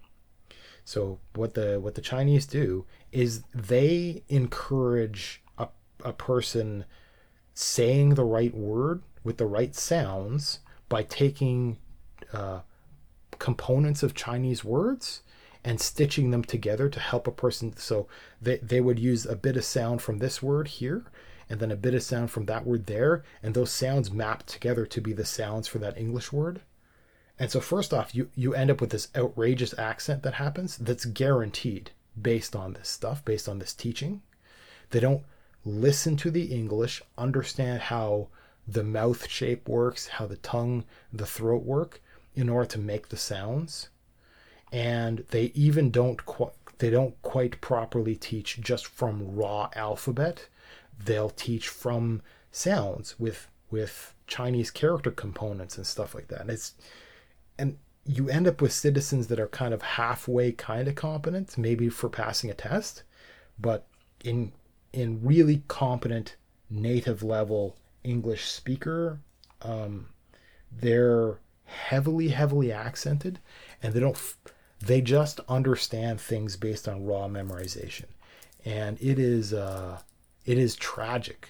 So it's it's a high speed way of getting people kind of up to speed, kind of uh, and they'll be able to like use Microsoft Windows in English, and but a lot of stuff is going to be just kind of off, and I'm I'm getting that kind of vibe from the way, and that's the problem with with with people that already know the the material, it's hard for them to teach.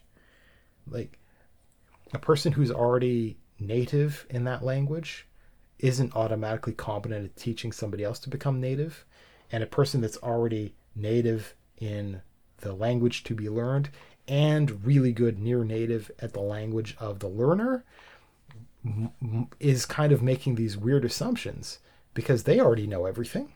So, so and they just it, it's it's weird. I'm not being helped because the the people who run this course they already know everything and it's hard for them to see things through the eyes of of a, a new learner.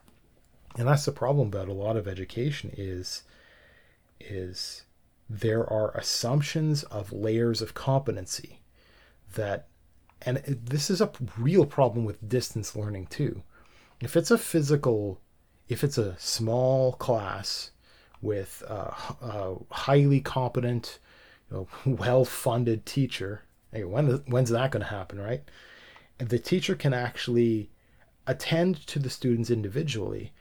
And if the stu- if the teacher is actually properly given rein to to create their own course like you don't have man i can't remember the term. Common core i think is the term in the united states. And if you don't have like common core what that does is that place pretend like all humans are exactly the same. And it it oppresses all students with this this sameness this common testing often it's to the lowest common denominator. Like it's tweaked to constantly be pulled down to help more and more students graduate. It's number fudging. Now if if you get rid of that and you have the classic small classroom stuff with a teacher that's able to change what that teacher does is is that teacher starts listening to the feedback from it's like inarticulate kids right but they kind of talk about the things that they like and don't like that the things they don't understand and but the teacher becomes a really good observer and listener and sees when the kids are struggling and they learn the teacher will learn to modify everything. And so the the class for the next year of the next set of students that course gets improved iteratively improved. And if the teachers can communicate properly and there's no mechanism that they do that they would all education for that class for that age group across uh, culturally compatible regions, for example. For for so for students that are re- relatively similar, the course load it'll be fairly universal for the different kinds of kids, but it will be tweaked to be appropriate for that those kids. And that that concept in all manner of doesn't exist in education at all. And it's really weird because we have this online learning concept that's becoming more obvious.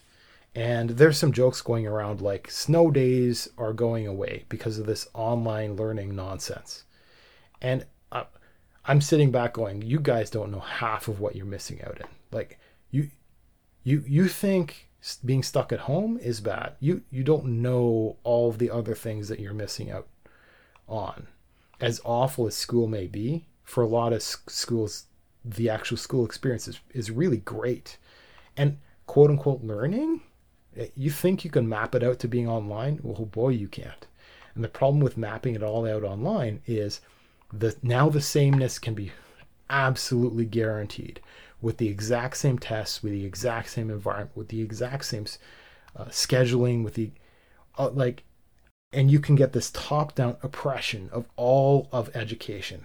And the problem is, you get these bean counters up there that have no concept that individual students are individuals, that humans can be different, and that those individual students still need small classroom sizes. Because the first thing you do is when things are online, well, now you can automate everything. Now you need one teacher per thousand students.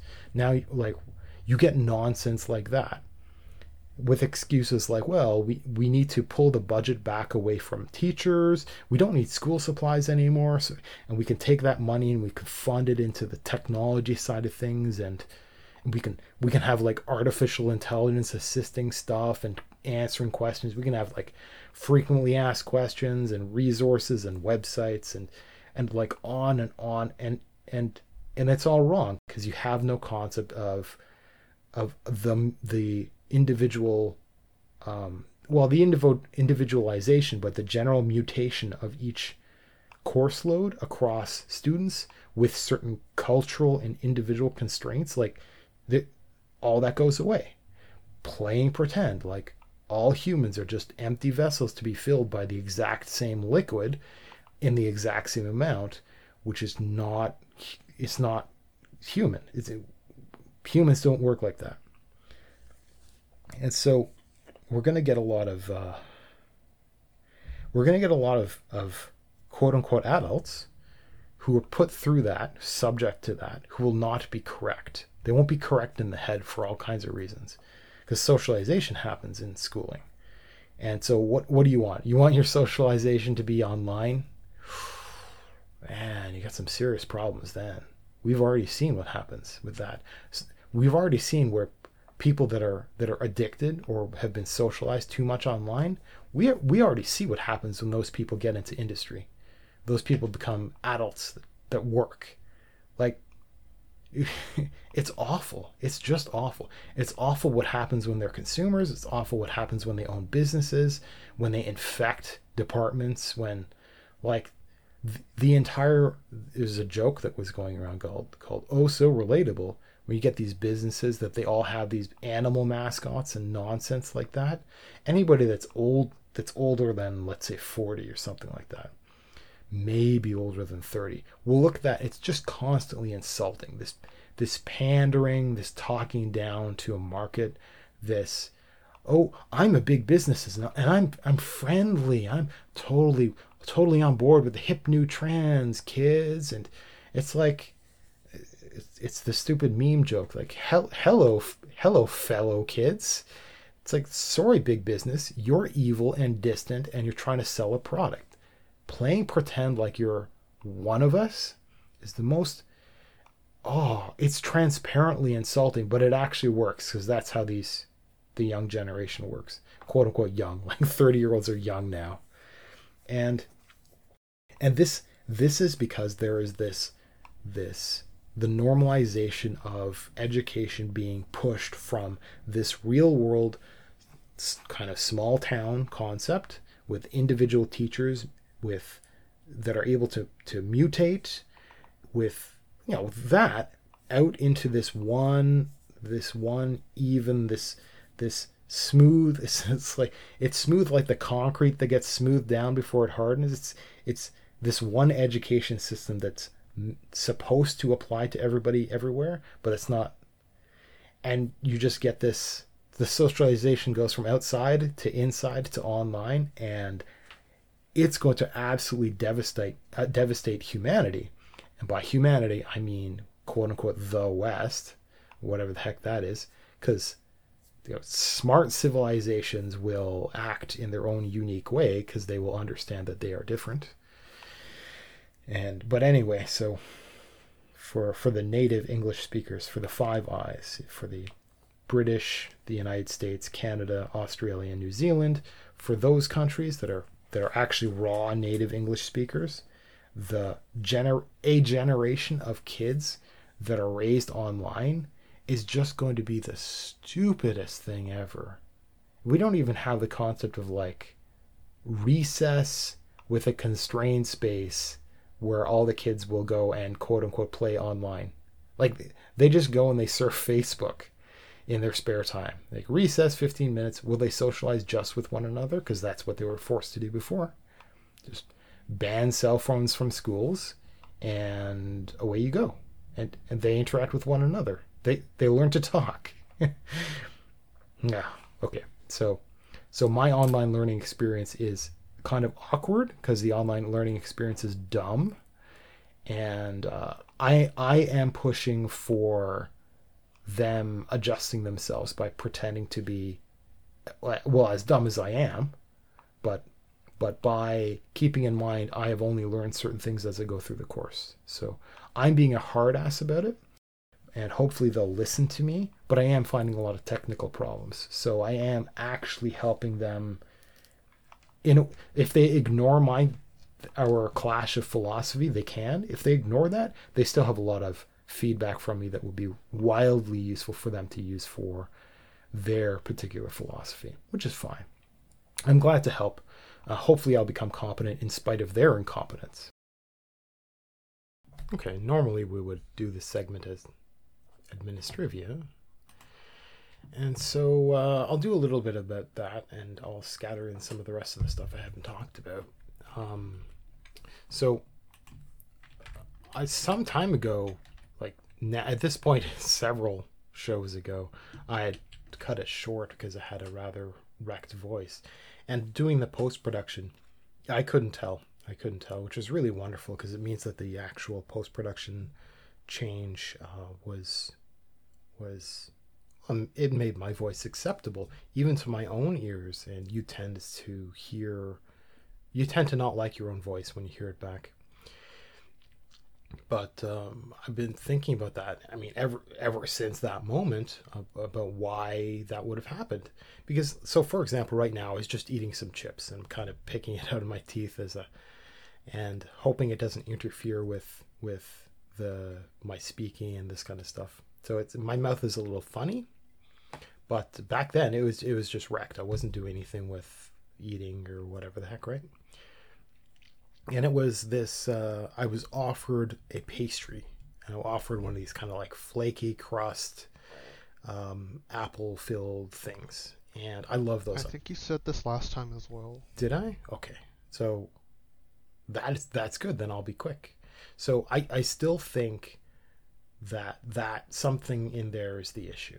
And so i'm going to keep that in mind. I still kind of want to reproduce reproduce that.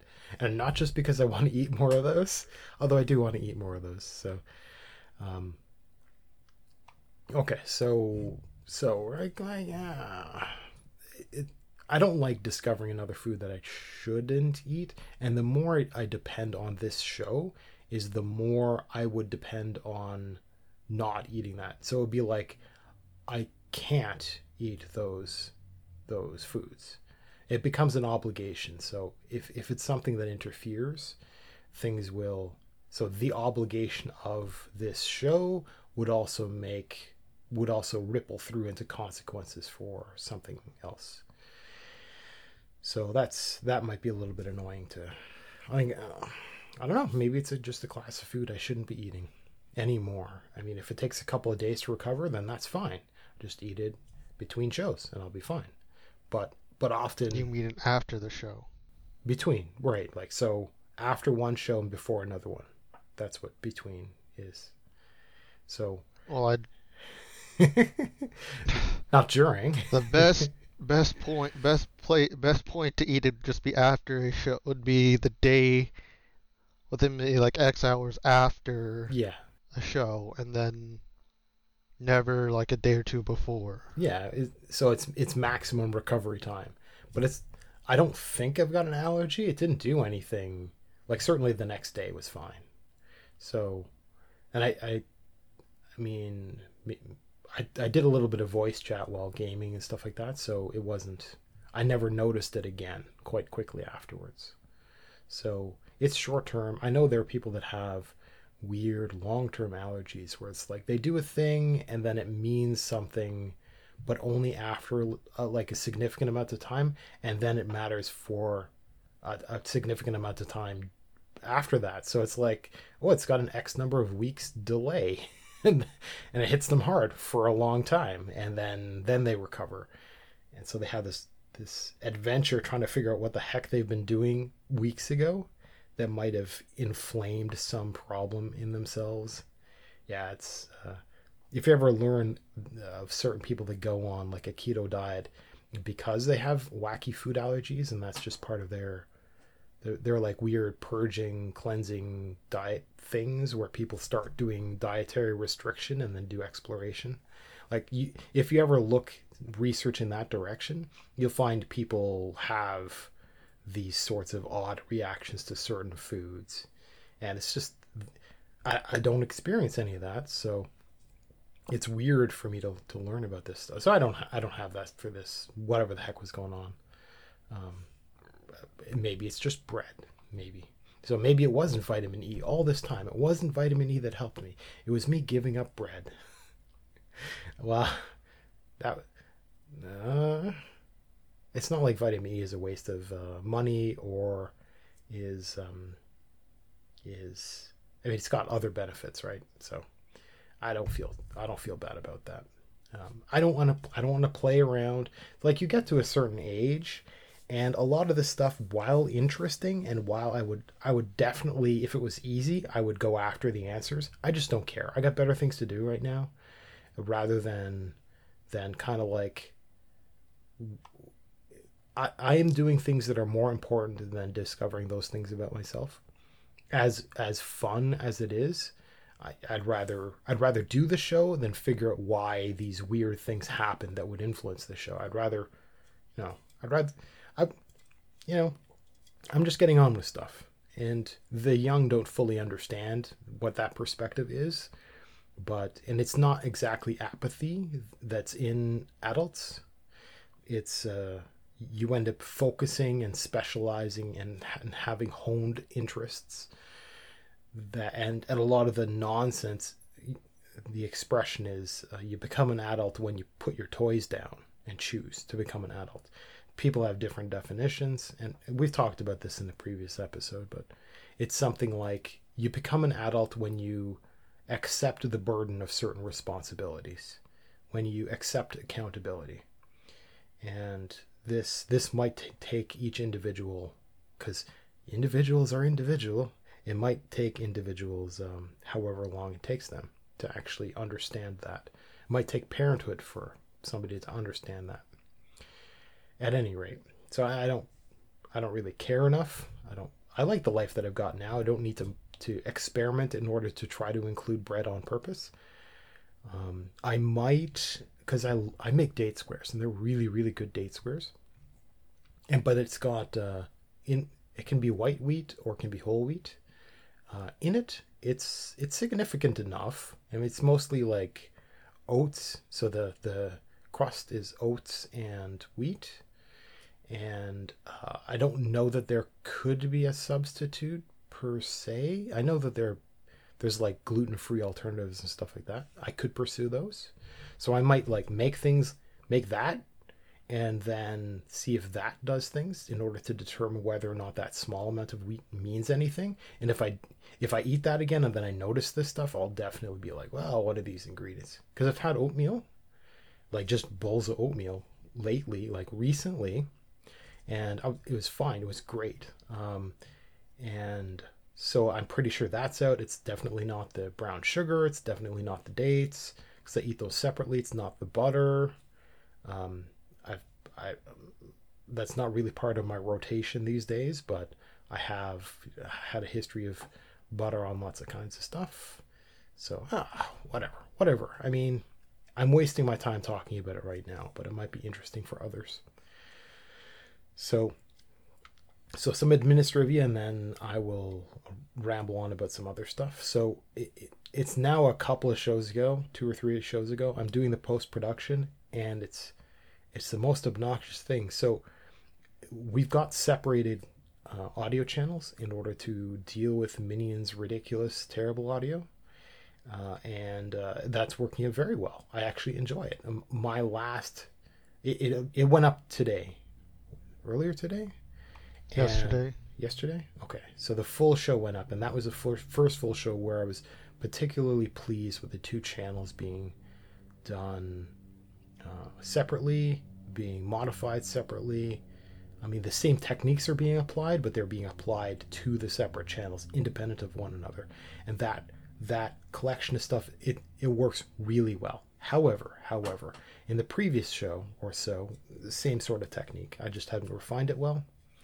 Um, you could hear uh, Minion with his open mic and like breathing and chewing. And it was the most obnoxious thing ever. And I, I was able to clean it out really easily. It wasn't overlaying on my talking, which is what was happening before with our shared audio track. Uh, but it's funny because I can really hear it all crystal clear when I'm doing the editing of his track, and uh, it's just hilarious how much there Wait, is. how do you do it that? Wait, what do you do? Okay, so so right now we're recording on Audacity, and I've got an instance on my computer. You've got an instance on your computer. We have a sync concept, but I. So what happens is you deliver your track to me, your data folder and your Audacity file, and I take it and Then you match it up. then I so I open two instances of Audacity and I essentially copy paste the tracks into a new instance of Audacity. Okay. Now I've got two separate tracks and I can actually solo. I can do well. It's actually a button called solo, and uh, the hotkey by default is Shift S. Man, that saved me so much time. And so I can play your track and I can see your waveform individually from mine and I can isolate them. So I can modify yours, I can blank out areas, I can kind of shuffle stuff around sometimes cuz we we clip a little bit like sometimes you will talk over the end of one of my words and sometimes I will talk over the end of one of your words. Like we cuz sometimes we'll complete one another's thoughts or we'll interrupt and correct. So I can Well, shift add correct or just add more phrases because or add somewhat of a same talk talking point because otherwise it's just you rambling on forever. Well, okay, yeah, yeah. So we will evolve into something superior to what we have now, where you are participating more. For example, like you did some great talking about uh, uh, about Halo, like in the first segment. So there's going to be more. Um, oh man, I'm I'm lacking the word right now because we don't do enough of it. Relatability, No, no, it's it's expansion. No, we. Well, okay, yes, but um, what I wanted to say is something like um, there. There's a way we play off of one another. There's like a convers- No, there's a conversational jazz that happens where I say some stuff and and that prompts you to say certain things and then that prompts me. So where that that's the advantage of having like you know those podcasts where like the video podcast where they got like five people and they're all like talking excitedly because and it's like th- that's the one person that just constantly agrees with everybody else. So so person a talks and then person b is like oh yeah i think that too. And it's just like some of them are just there for filler and then every once in a while somebody will have some original thought. So there there's this and there's constantly this harmony of voices. And that's so that constant flood of audio of speech from the different voices. Ends up being one continuous unbroken um, uh, like there's no pause for breathing that would happen with one individual speaker because you got all these people collaborating. And things don't get these lulls in the way that somebody with a kind of a slow mind might have. And so we might evolve into a situation where I might have pauses in thought, and I could have pauses in thought because every once in a while you could pop in and give your two cents, your perspective, your your random agreement, your your whatever. So we'll get to that point. Right now, with the way the audio works, is every once in a while we'll interrupt one another, which is bad. In the past, I just wouldn't hear you because of the way that my audio was set up. Now I've got a headset on, I just I hear you crystal clear. So I know when you're talking and I can actually shut up. And before, like you would try to talk or just agree or something, and I would never hear you and I would just talk continuously. and with the separated tracks, now I like I can hear with the headphones on when that happens, so it's going to stop completely.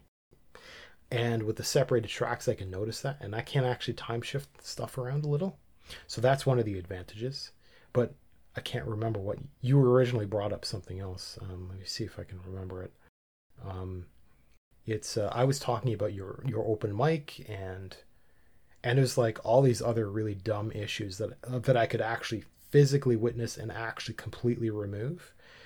And I could hear all kinds of clickety clacks from you typing because the, the mic was open when you breathe and and I don't know if it's still a problem. I haven't heard it. Now that I have a headset on, I will hear all that stuff. But you had like Windows sounds playing every once in a while.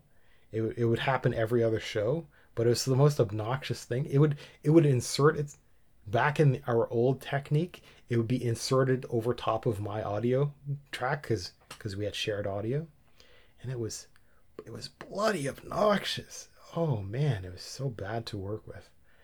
And so now I can I could filter something like that out. So if if you had one of these pops or clicks because you you hit a mute button or you knocked your headphones off, you bumped your mic or something weird, I I can just I can remove that and I can only have the moments when you speak, and it would be absolutely wonderful.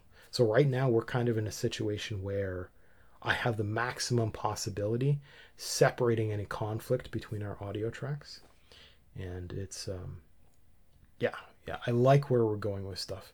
Um, I would so for example if we had if we if we had like five people around a table right and we were filming that and we were recording every single one of those microphones would be mixed into a separate audio recording track and i will probably get really really retentive about uh, making sure that no one of those mics picked up the audio from another one of those mics. So people would have them people would be leaning back from one another and the microphones would be of a certain style and pointed right at their mouth. And i might even have little shields around the microphones stuff like that. It might not work very well for a, a visual for a camera perspective but i mean so there's all kinds of issues but having everybody with their own individual audio track it lets you do so the the most important thing so aside from from isolating say your background noise issues with my background issues. So isolating them,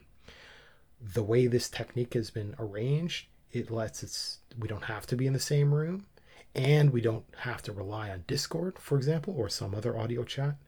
Because so if that interrupts for some reason, doesn't matter. We're still synced, we're still recording locally. I don't have to have a net connection. Um, so, ugh, train of thought, train of thought. Um, so Wow. Okay. Well, I was talking about audio mixing earlier, so um, having separate audio tracks, that's it. The, the one greatest advantage, noise isolation, all this kind of stuff. The one, the thing is, you remember, all people are different. hey, it's a biological trait. We don't want to think of it as being more than, uh, more, more than just like your physical body. Eh, it is. It's it's a bunch of other stuff. We're not we're not re- we're not ready to talk about basics of life yet, but whatever. Maybe our culture will advance to that. Now you've got a different voice. It's a it's just a biological fact. Right? I could play pretend like you're a cup to be filled and give you training to have speech like to it's like actors trying to learn an accent. It just uh, as it turns out, as dedicated as somebody is, it doesn't work. Some people are good at it, some people are not, no matter how hard they try. Such is life. Boo hoo. Get on with doing the things you're good at and enjoy. Let other people be good at their stuff. Stop trying to. stop. Stop. It's because life is PvP that we keep worrying about these things. Uh, so annoying.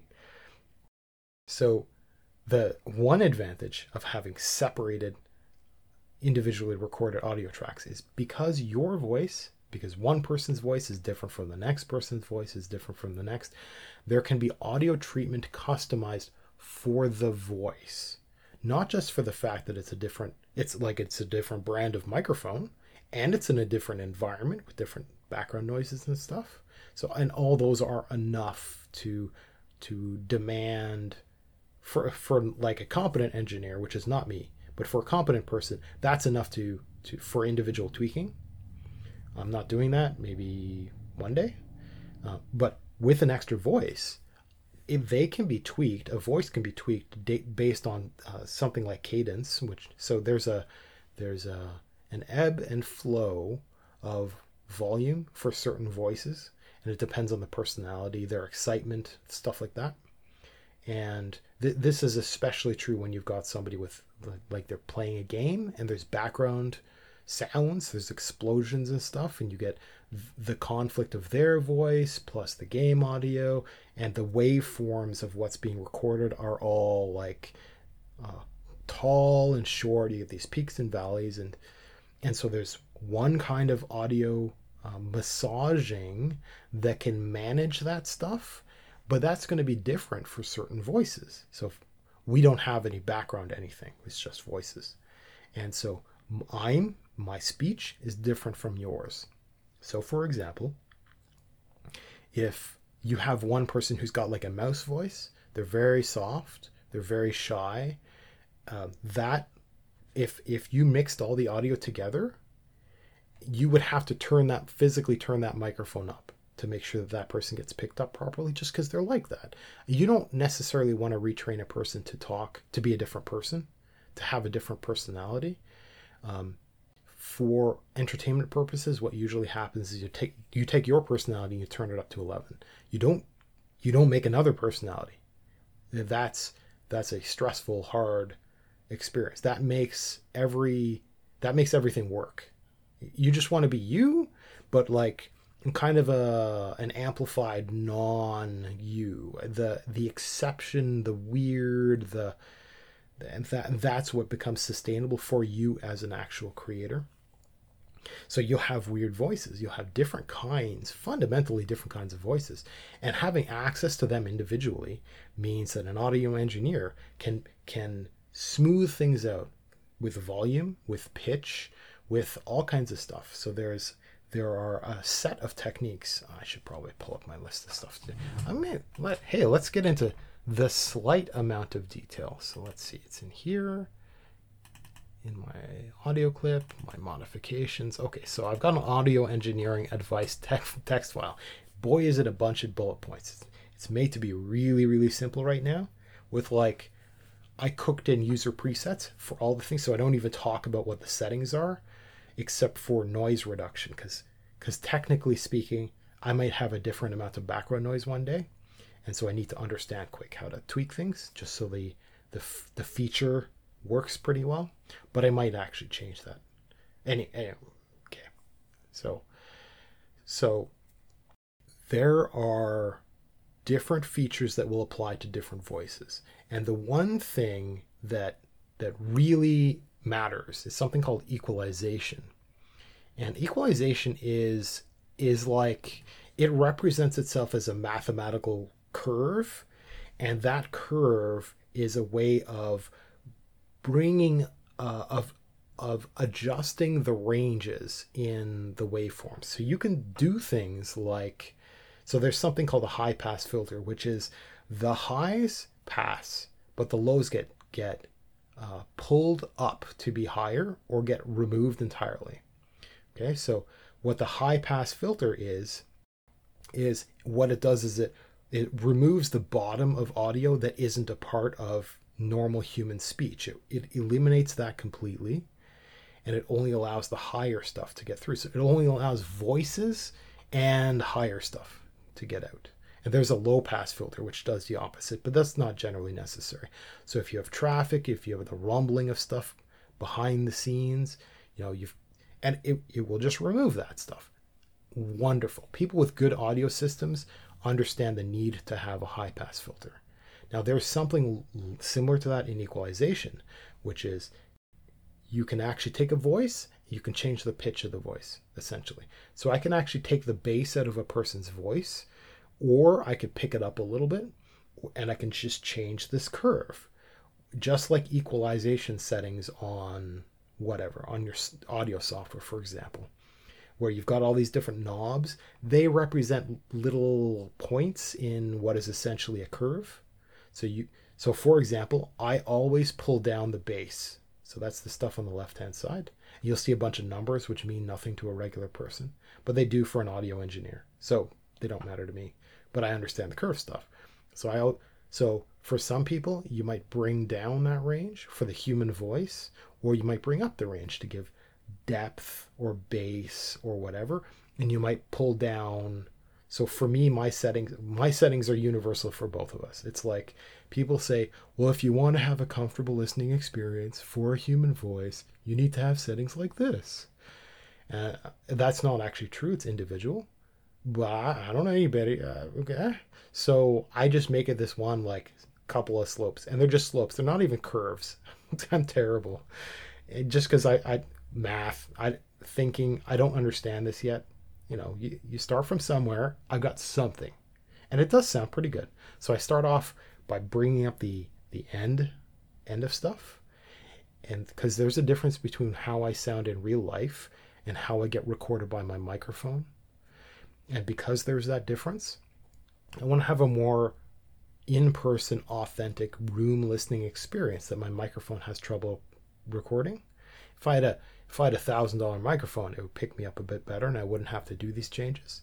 So i end up kind of picking up the the left side of stuff the bass side of stuff.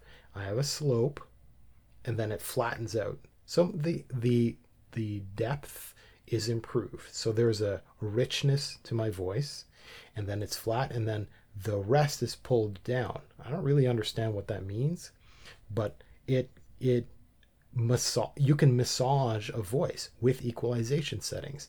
So theoretically speaking, a competent engineer could take every single individual's voice and massage it in certain ways to make it more listenable. Whatever that happens to mean, because that's part of the expertise of that of that skill set. And so having separate audio tracks, it allows magic to happen. And you just can't do that properly if everybody's recorded in one single track. Once they're in one single track, well, you, even though one individual person is speaking at a time, hopefully, like when people, the best circumstances when no one person is talking over another person. So you can isolate individual humans. Well, really, because you can actually like select and perform certain audio set audio changes individually to different segments but ugh, that's so annoying. Imagine doing that for three hours of audio just like listen for a little bit. Oh that's a different person's voice. Okay. Begin like a slow your pace down a bit. Yeah. Like select the left hand part of your selection. Okay wait for them to finish when they're talking. Okay that's that's the b point. Select everything in between. Oh equalization settings user preset bob. And okay next person is talking. You okay select it again. Uh, user preset. No jane. And, and and on and just constantly doing that. If you just separate them into different tracks you can go all of bob is like this all of jane is like this. And and which is the other annoyance is the processing takes a long time. And uh, i don't know of a way of running the same set. So if i if uh, if so i've got uh, a limiter and noise reduction in certain ways and i've got a compressor and i'm normalizing and i've got equalization i've got a high pass filter and i don't know how to just say okay, do all these things and just walk away. I have to go like, do this thing. And then five minutes later, come back. Okay, well, uh, what's next on my checklist? Okay, do that thing, and then walk away for five minutes. It's just like I'm. I'm definitely not putting this crap on a USB hard drive uh, as fast as that is because I copy all this over to my local hard drive and make sure it's as fast as possible. You know, when you can shave a minute off of your five minute thing, it's so worth it. I tab out and I like look at memes, or maybe I'll just play a game and I'll come back after a match 15 minutes 15 minutes later, and um, and I just it takes so long. Just so the, just of raw processing, not even listening and and clipping out and improving the audio individually. Like uh, if uh, like I physically edit out my plosives, so when I do this kind of stuff, uh, I can actually see it in the track. Man, I shouldn't have done that because it's gonna wreck my audio. Um, that, but that's what the uh, where where is it? Which, what's the feature I do? Uh, that's what the limiter does. Oh, limiter is great for that. Man, that was amazing to discover. Um, so it'll chop that off and make it so I can normalize things properly. Uh, well, at any rate, train well okay train of thought is wrecked so i just want to switch to something else because that was just oh, yeah more to learn there um, yeah that that's it for my administrivia so uh, Minion, unless you have something to talk about, I'm going to switch to other random stuff for 20 minutes. Nothing I can think of right now. Have you actually been spending 15 minutes a day at anything ever? What's the last thing you improved since last show? Last thing that improved. Mm-hmm. Just a thing. Something small. Anything. Nothing. Don't you feel accomplished? I mean, I feel more dead inside than Yeah. normal. well that's the thing. If if you you've got a to-do list, I mean, you admitted to it multiple times. If all you do is accomplish like a little thing, th- that's it. And then every once in a while you do a reality check, you check in and you you see well how, where where am I going? Um, if all you do is stand still and there's no momentum anywhere, then you're gonna pause. You're gonna something is gonna prompt you, like me, and you're gonna be like, well, and you're just standing still.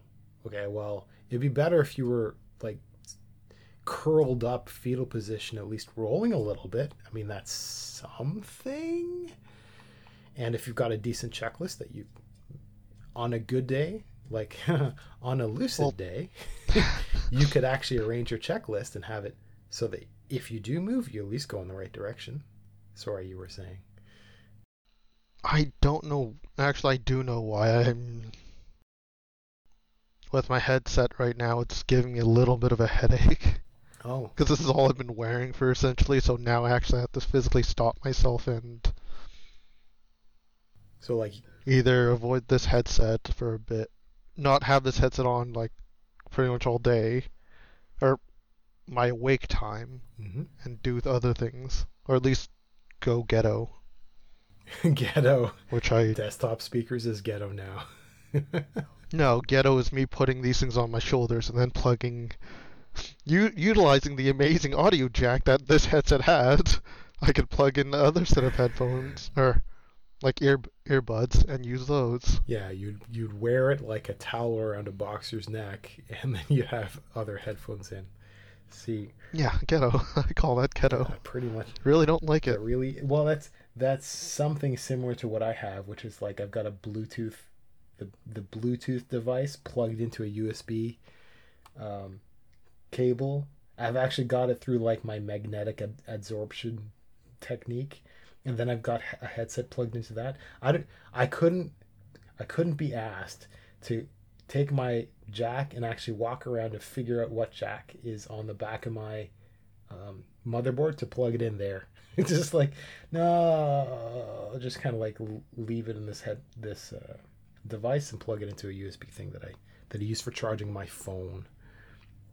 And uh, and it it really doesn't matter because that's part of eighty percent time. It's just get it done, and maybe one day later I'll figure out how to optimize this this nonsense.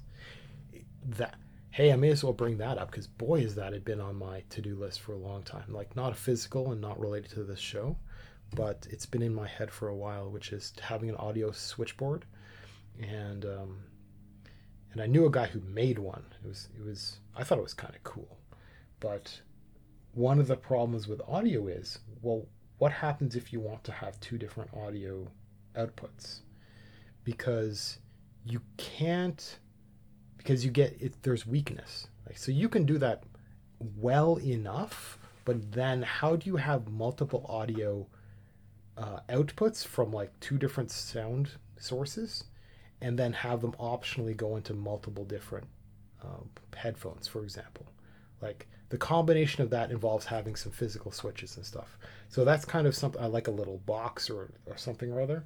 And they sell stuff like that but they don't describe it well enough so i'm not really and when something costs 80 bucks, it's probably worth understanding what you're buying rather than buying it, going, uh, trying to figure it out, and then returning it.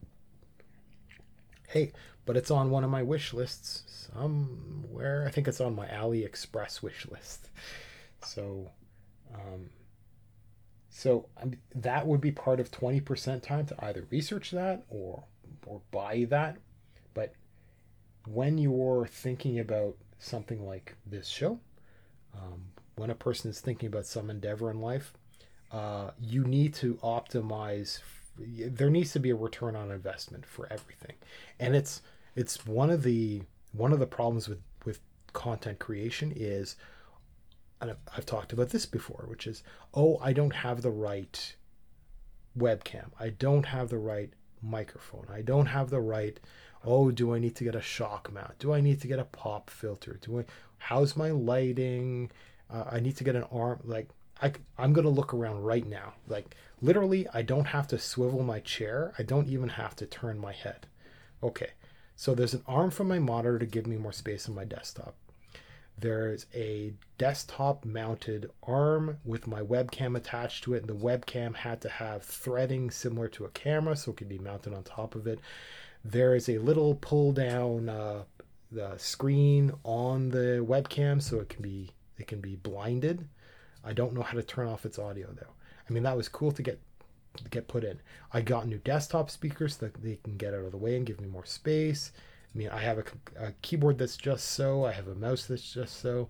I have a second monitor with a monitor arm there that lets me, you know, gives me more width because large monitors are way too expensive and not appropriate for what I how I work. I've got a, I've got one extra long desk clamped arm. Normally you'd put like like a, a, a microphone or something on that.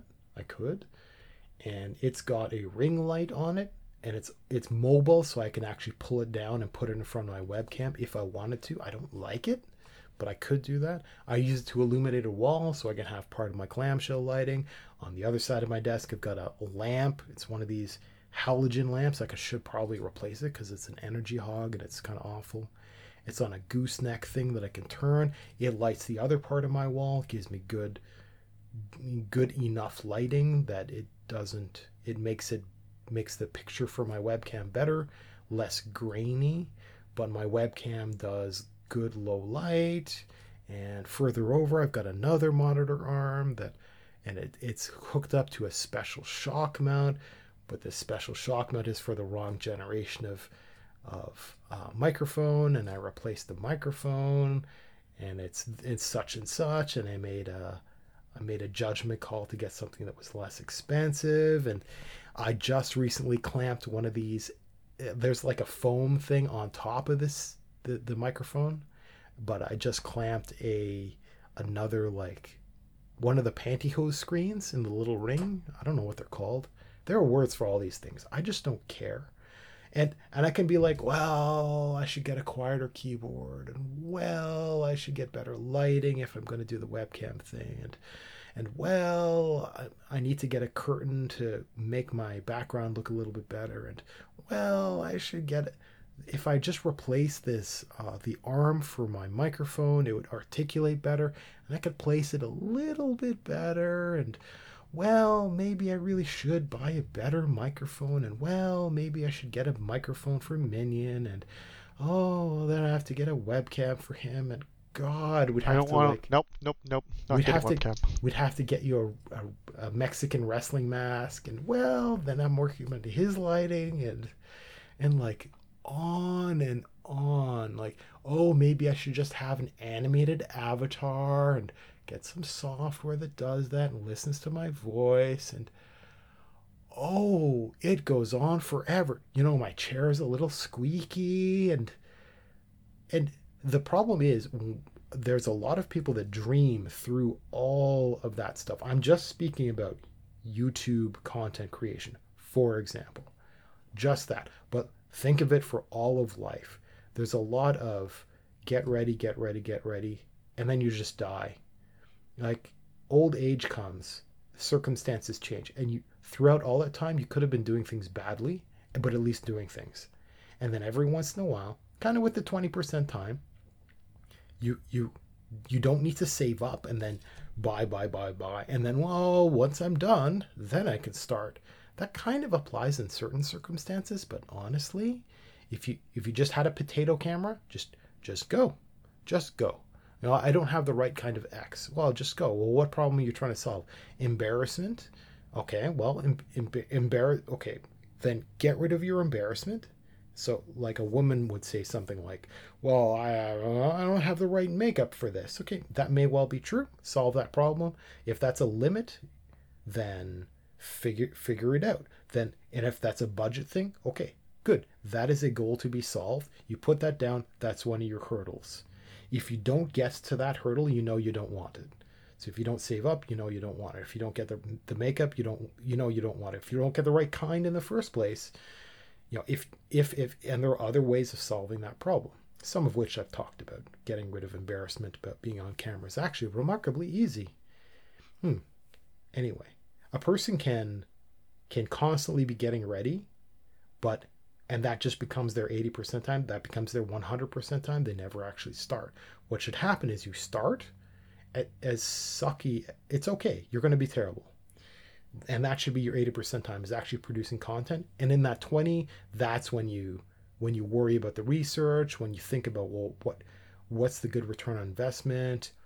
Like our return on investment should be exploring other platforms, should be multicasting right away. Like that's incredibly important. That's probably the most important thing you could do, Minion, is like actually make the actual accounts for the I even brought up a thing. You're not even doing any thinking on your own. Just go make the accounts, make it happen. I'll teach you how to do open uh, like OBS Studio multi broadcasting. So like it's you it's not hard. You can totally do it. You would just need to have some time. You would need to have 15 minutes a day. Ooh. But if all you do is like plan, plan, plan, if all you do is work on your checklist, like if all you do is work on your shopping list, but you never go buy groceries, like like just and there are people that are that are more like that. They're they're planners, they want to be safe and sure, they want everything to be just so, but they're frozen, constantly frozen. There's a lot of people who are the other way too, which is they're just running. They're just running after stuff and they don't they don't have a plan. They're just winging it constantly and they often aren't anywhere near as good as they could be because they don't have a path. So they'll be they'll be running all over mistakes and waste a lot of time. Need to come back, need to regret all the everything that they've done wrong, and then need to to slow down, take a breath, and and do things the right way. That's why it's really good to have things in teams to to take advantage of the best strengths of every individual, and uh, and have these overlaps where you can collaborate well, where, where you're on the same page, and then have your experts make up for the inadequacies of other people. And it needs to be okay. Each one of these individuals has to say, well, you know, I'm not very good at this one thing. And it has to be okay because every person is involved brings the best that they can bring. And there's no judgment as to, oh man, this is one of the big problems that a lot of businesses have this problem, for example, which is success in business is rated by money uh, which which is n- not healthy at all. So there's a certain perspective that does that that I disagree with. I start a business and I run a business, and why I run a business is for my employees.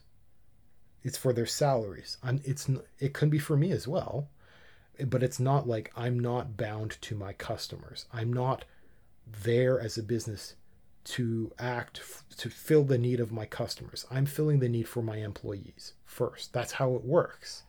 And I fill that and I make them all competent. And that's what makes the business capable of selling, of being profitable. When you start thinking things too individually, and you say, this person is the one that's bringing in the money because that person's in sales, and you start valuing things in money and go, that's where income comes from. And then you value that more than this other person who is like, well, that person's just doing this and that's just maintenance work. And you think of this person's strength in being sales is making up for the inadequacy, the inefficiency of this person that's just doing record keeping. You go bleh, and you think in there, you think in the like money is bad if, if you think in terms of money, what you're doing is you're valuing this person differently than this other person. And so when you're collaborating a little bit more tightly, you have to th- think things like all individuals participating are all critical in the exact same way. In the exact same way, literally. Just because this person is is convincing uh, foreign companies to give money doesn't mean that that some other person isn't just as critical right? You've got salaries, and that's the way you say that this person is doing harder work, but it's not the way that you say that this person is is uh, bringing more money, so they're taking a better cut for themselves. Never think like that, because uh, the the person that's answering the phone is just as impor- important as the person that's closing the deal. The person that's doing the accounting in the background, that's that's keeping the wheels turning, is just the same as your frontline programmer. It's just the same as your technical support. It's just, and all of these individuals are are key. They're all critical. Uh, any one of them is important for the entire running, the, for the entire operation of the business. And a lot of of businesses don't fully understand that, and they incentivize based on that endpoint that touches the money, that touches the customer, and uh, it's it's really wildly unhealthy. And for a, so for a small team, you you need to recognize that there are going to be overlaps between strengths and weaknesses between likes and dislikes for example. So i was talking about married couples very much like that where you it has to be okay it has to be instinct for it to be okay when some people are just bad at things and it's okay and they should stay bad at things that's fine they don't have to like try to be better which is what a lot of businesses do oh you're not very good at this well you should try harder and then like the finger pointing and stuff like that. It should be like, no, you're good at this other stuff. Let's let's make the best out of what you have to bring to the table by taking your best and applying your best to that problem. And then the other things, we get those you we get the things that you are now not supposed to touch because your competency is over here with those other things, those quote unquote voids, to be filled by somebody else's competencies. And when you have a business that's arranged just so, because it's small team and you really understand one another, this kind of stuff, and when that's okay and you don't have any weird bitterness like, uh, I have to do this, but all you have to do is clean the break room. And it's like when you get this this small town nonsense, um, that stuff ends up being um, it, everybody hurts over that. Um, yeah, you but you have you do have salary. It, there's some countries where it's perfectly okay to talk about how much income you get, even inside the office. Like you talk about that kind of stuff. Just and that's totally not a thing in a lot of places. Like that's really not a thing in the United States. Like really, really, because probably because you're trying to be nefarious and, and get more money for less work.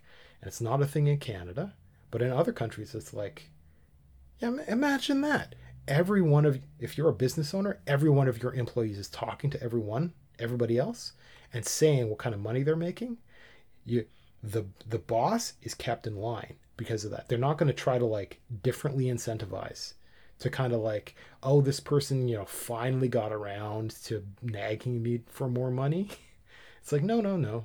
Like everybody everybody gets to you, you can't be like corrupt as a, a funder of employees. Um, having some people kept down, sit, uh, like because some employees, and this, I'll, end with this. Okay, one of the reasons that there's a wage gap between men and women is because, as it turns out, there's a trait called neuroticism. So you can think of a person as being shy against conflict. And this happens to be a much stronger trait in a lot of women in particular. And because all women have access to employment, are basically required to, have jobs, um, and a lot of them have this trait, a lot of them don't negotiate well for salaries, for the salaries that they may well deserve, right? And then some somebody who is bold, and this is the introvert extrovert problem like the extroverts go out and meet people. They rub elbows. They have more opportunities because they're because they're there. And the shy people won't do it. And opportunities from highly competent people go to these the people that are just there. And so you get a lot of circumstances where these high neuroticism, shy people, poor negotiators don't get what they deserve, don't earn the money that they really deserve but if you talk, if everybody talks about how much they're making, the shy people are represented in that collective automatically. The boss can't come around and take advantage of the fact that the, the pe- some people just aren't negotiating, and so they just won't make the extra money. And the people that step up that make the demands, those tend to be the the the visible ones. They get the salary. That won't happen anymore. If everybody shares what they're making, and if that's part of the culture, it's kind of like unionization in a sense. And that would be one of the the greatest things to come into society if we want to talk about quote unquote societal change for having proper um, like psychologically well adjusted uh, uh, well adjusted uh, incomes let's say. That would be the one thing to do. So we're done with the show. We're going to be back on uh, sunday um, that would be uh, Sunday the 13th. Oh, lucky Sunday the 13th, where we're going to do this. I don't know. People don't like 13 for some. I don't even know why we don't like 13s. I think it's dumb. At least, uh, at least in Chinese, there's a good reason because the word for four sounds like the sounds like the word for death, and they. It's ten. Is it ten? Oh, It's ten. no, f- four is lucky. Sorry, I got that backwards. And uh and there's no, it's seven. is it seven? Oh, so what do I know? Like, see, This was something I was taught when I was young, and I remembered because like, I don't remember. I don't know why I remembered, but I just remember it. the the thing in Ch- in Chinese. Four, ten, and death all sound sim. All pretty much the exact same phrase. It's just the tone how you speak it. Yeah, and there's this this wonderful thing in in all versions of China. So in China there are many different languages. Not they're not mutually Dialect. intelligible. There's like 13 or something silly. And they, they all there's this idea of poetry where they actually do wordplay but with audio similarities just because of the way the language works. It's some it's some wonderful weird stuff to learn. Any, anyhow, that was our overtime. so, uh, so we'll be back Sunday the thirteenth. This has been episode seventeen. We're labeling them. That's so awesome. So, so I'll see you guys then. Bye.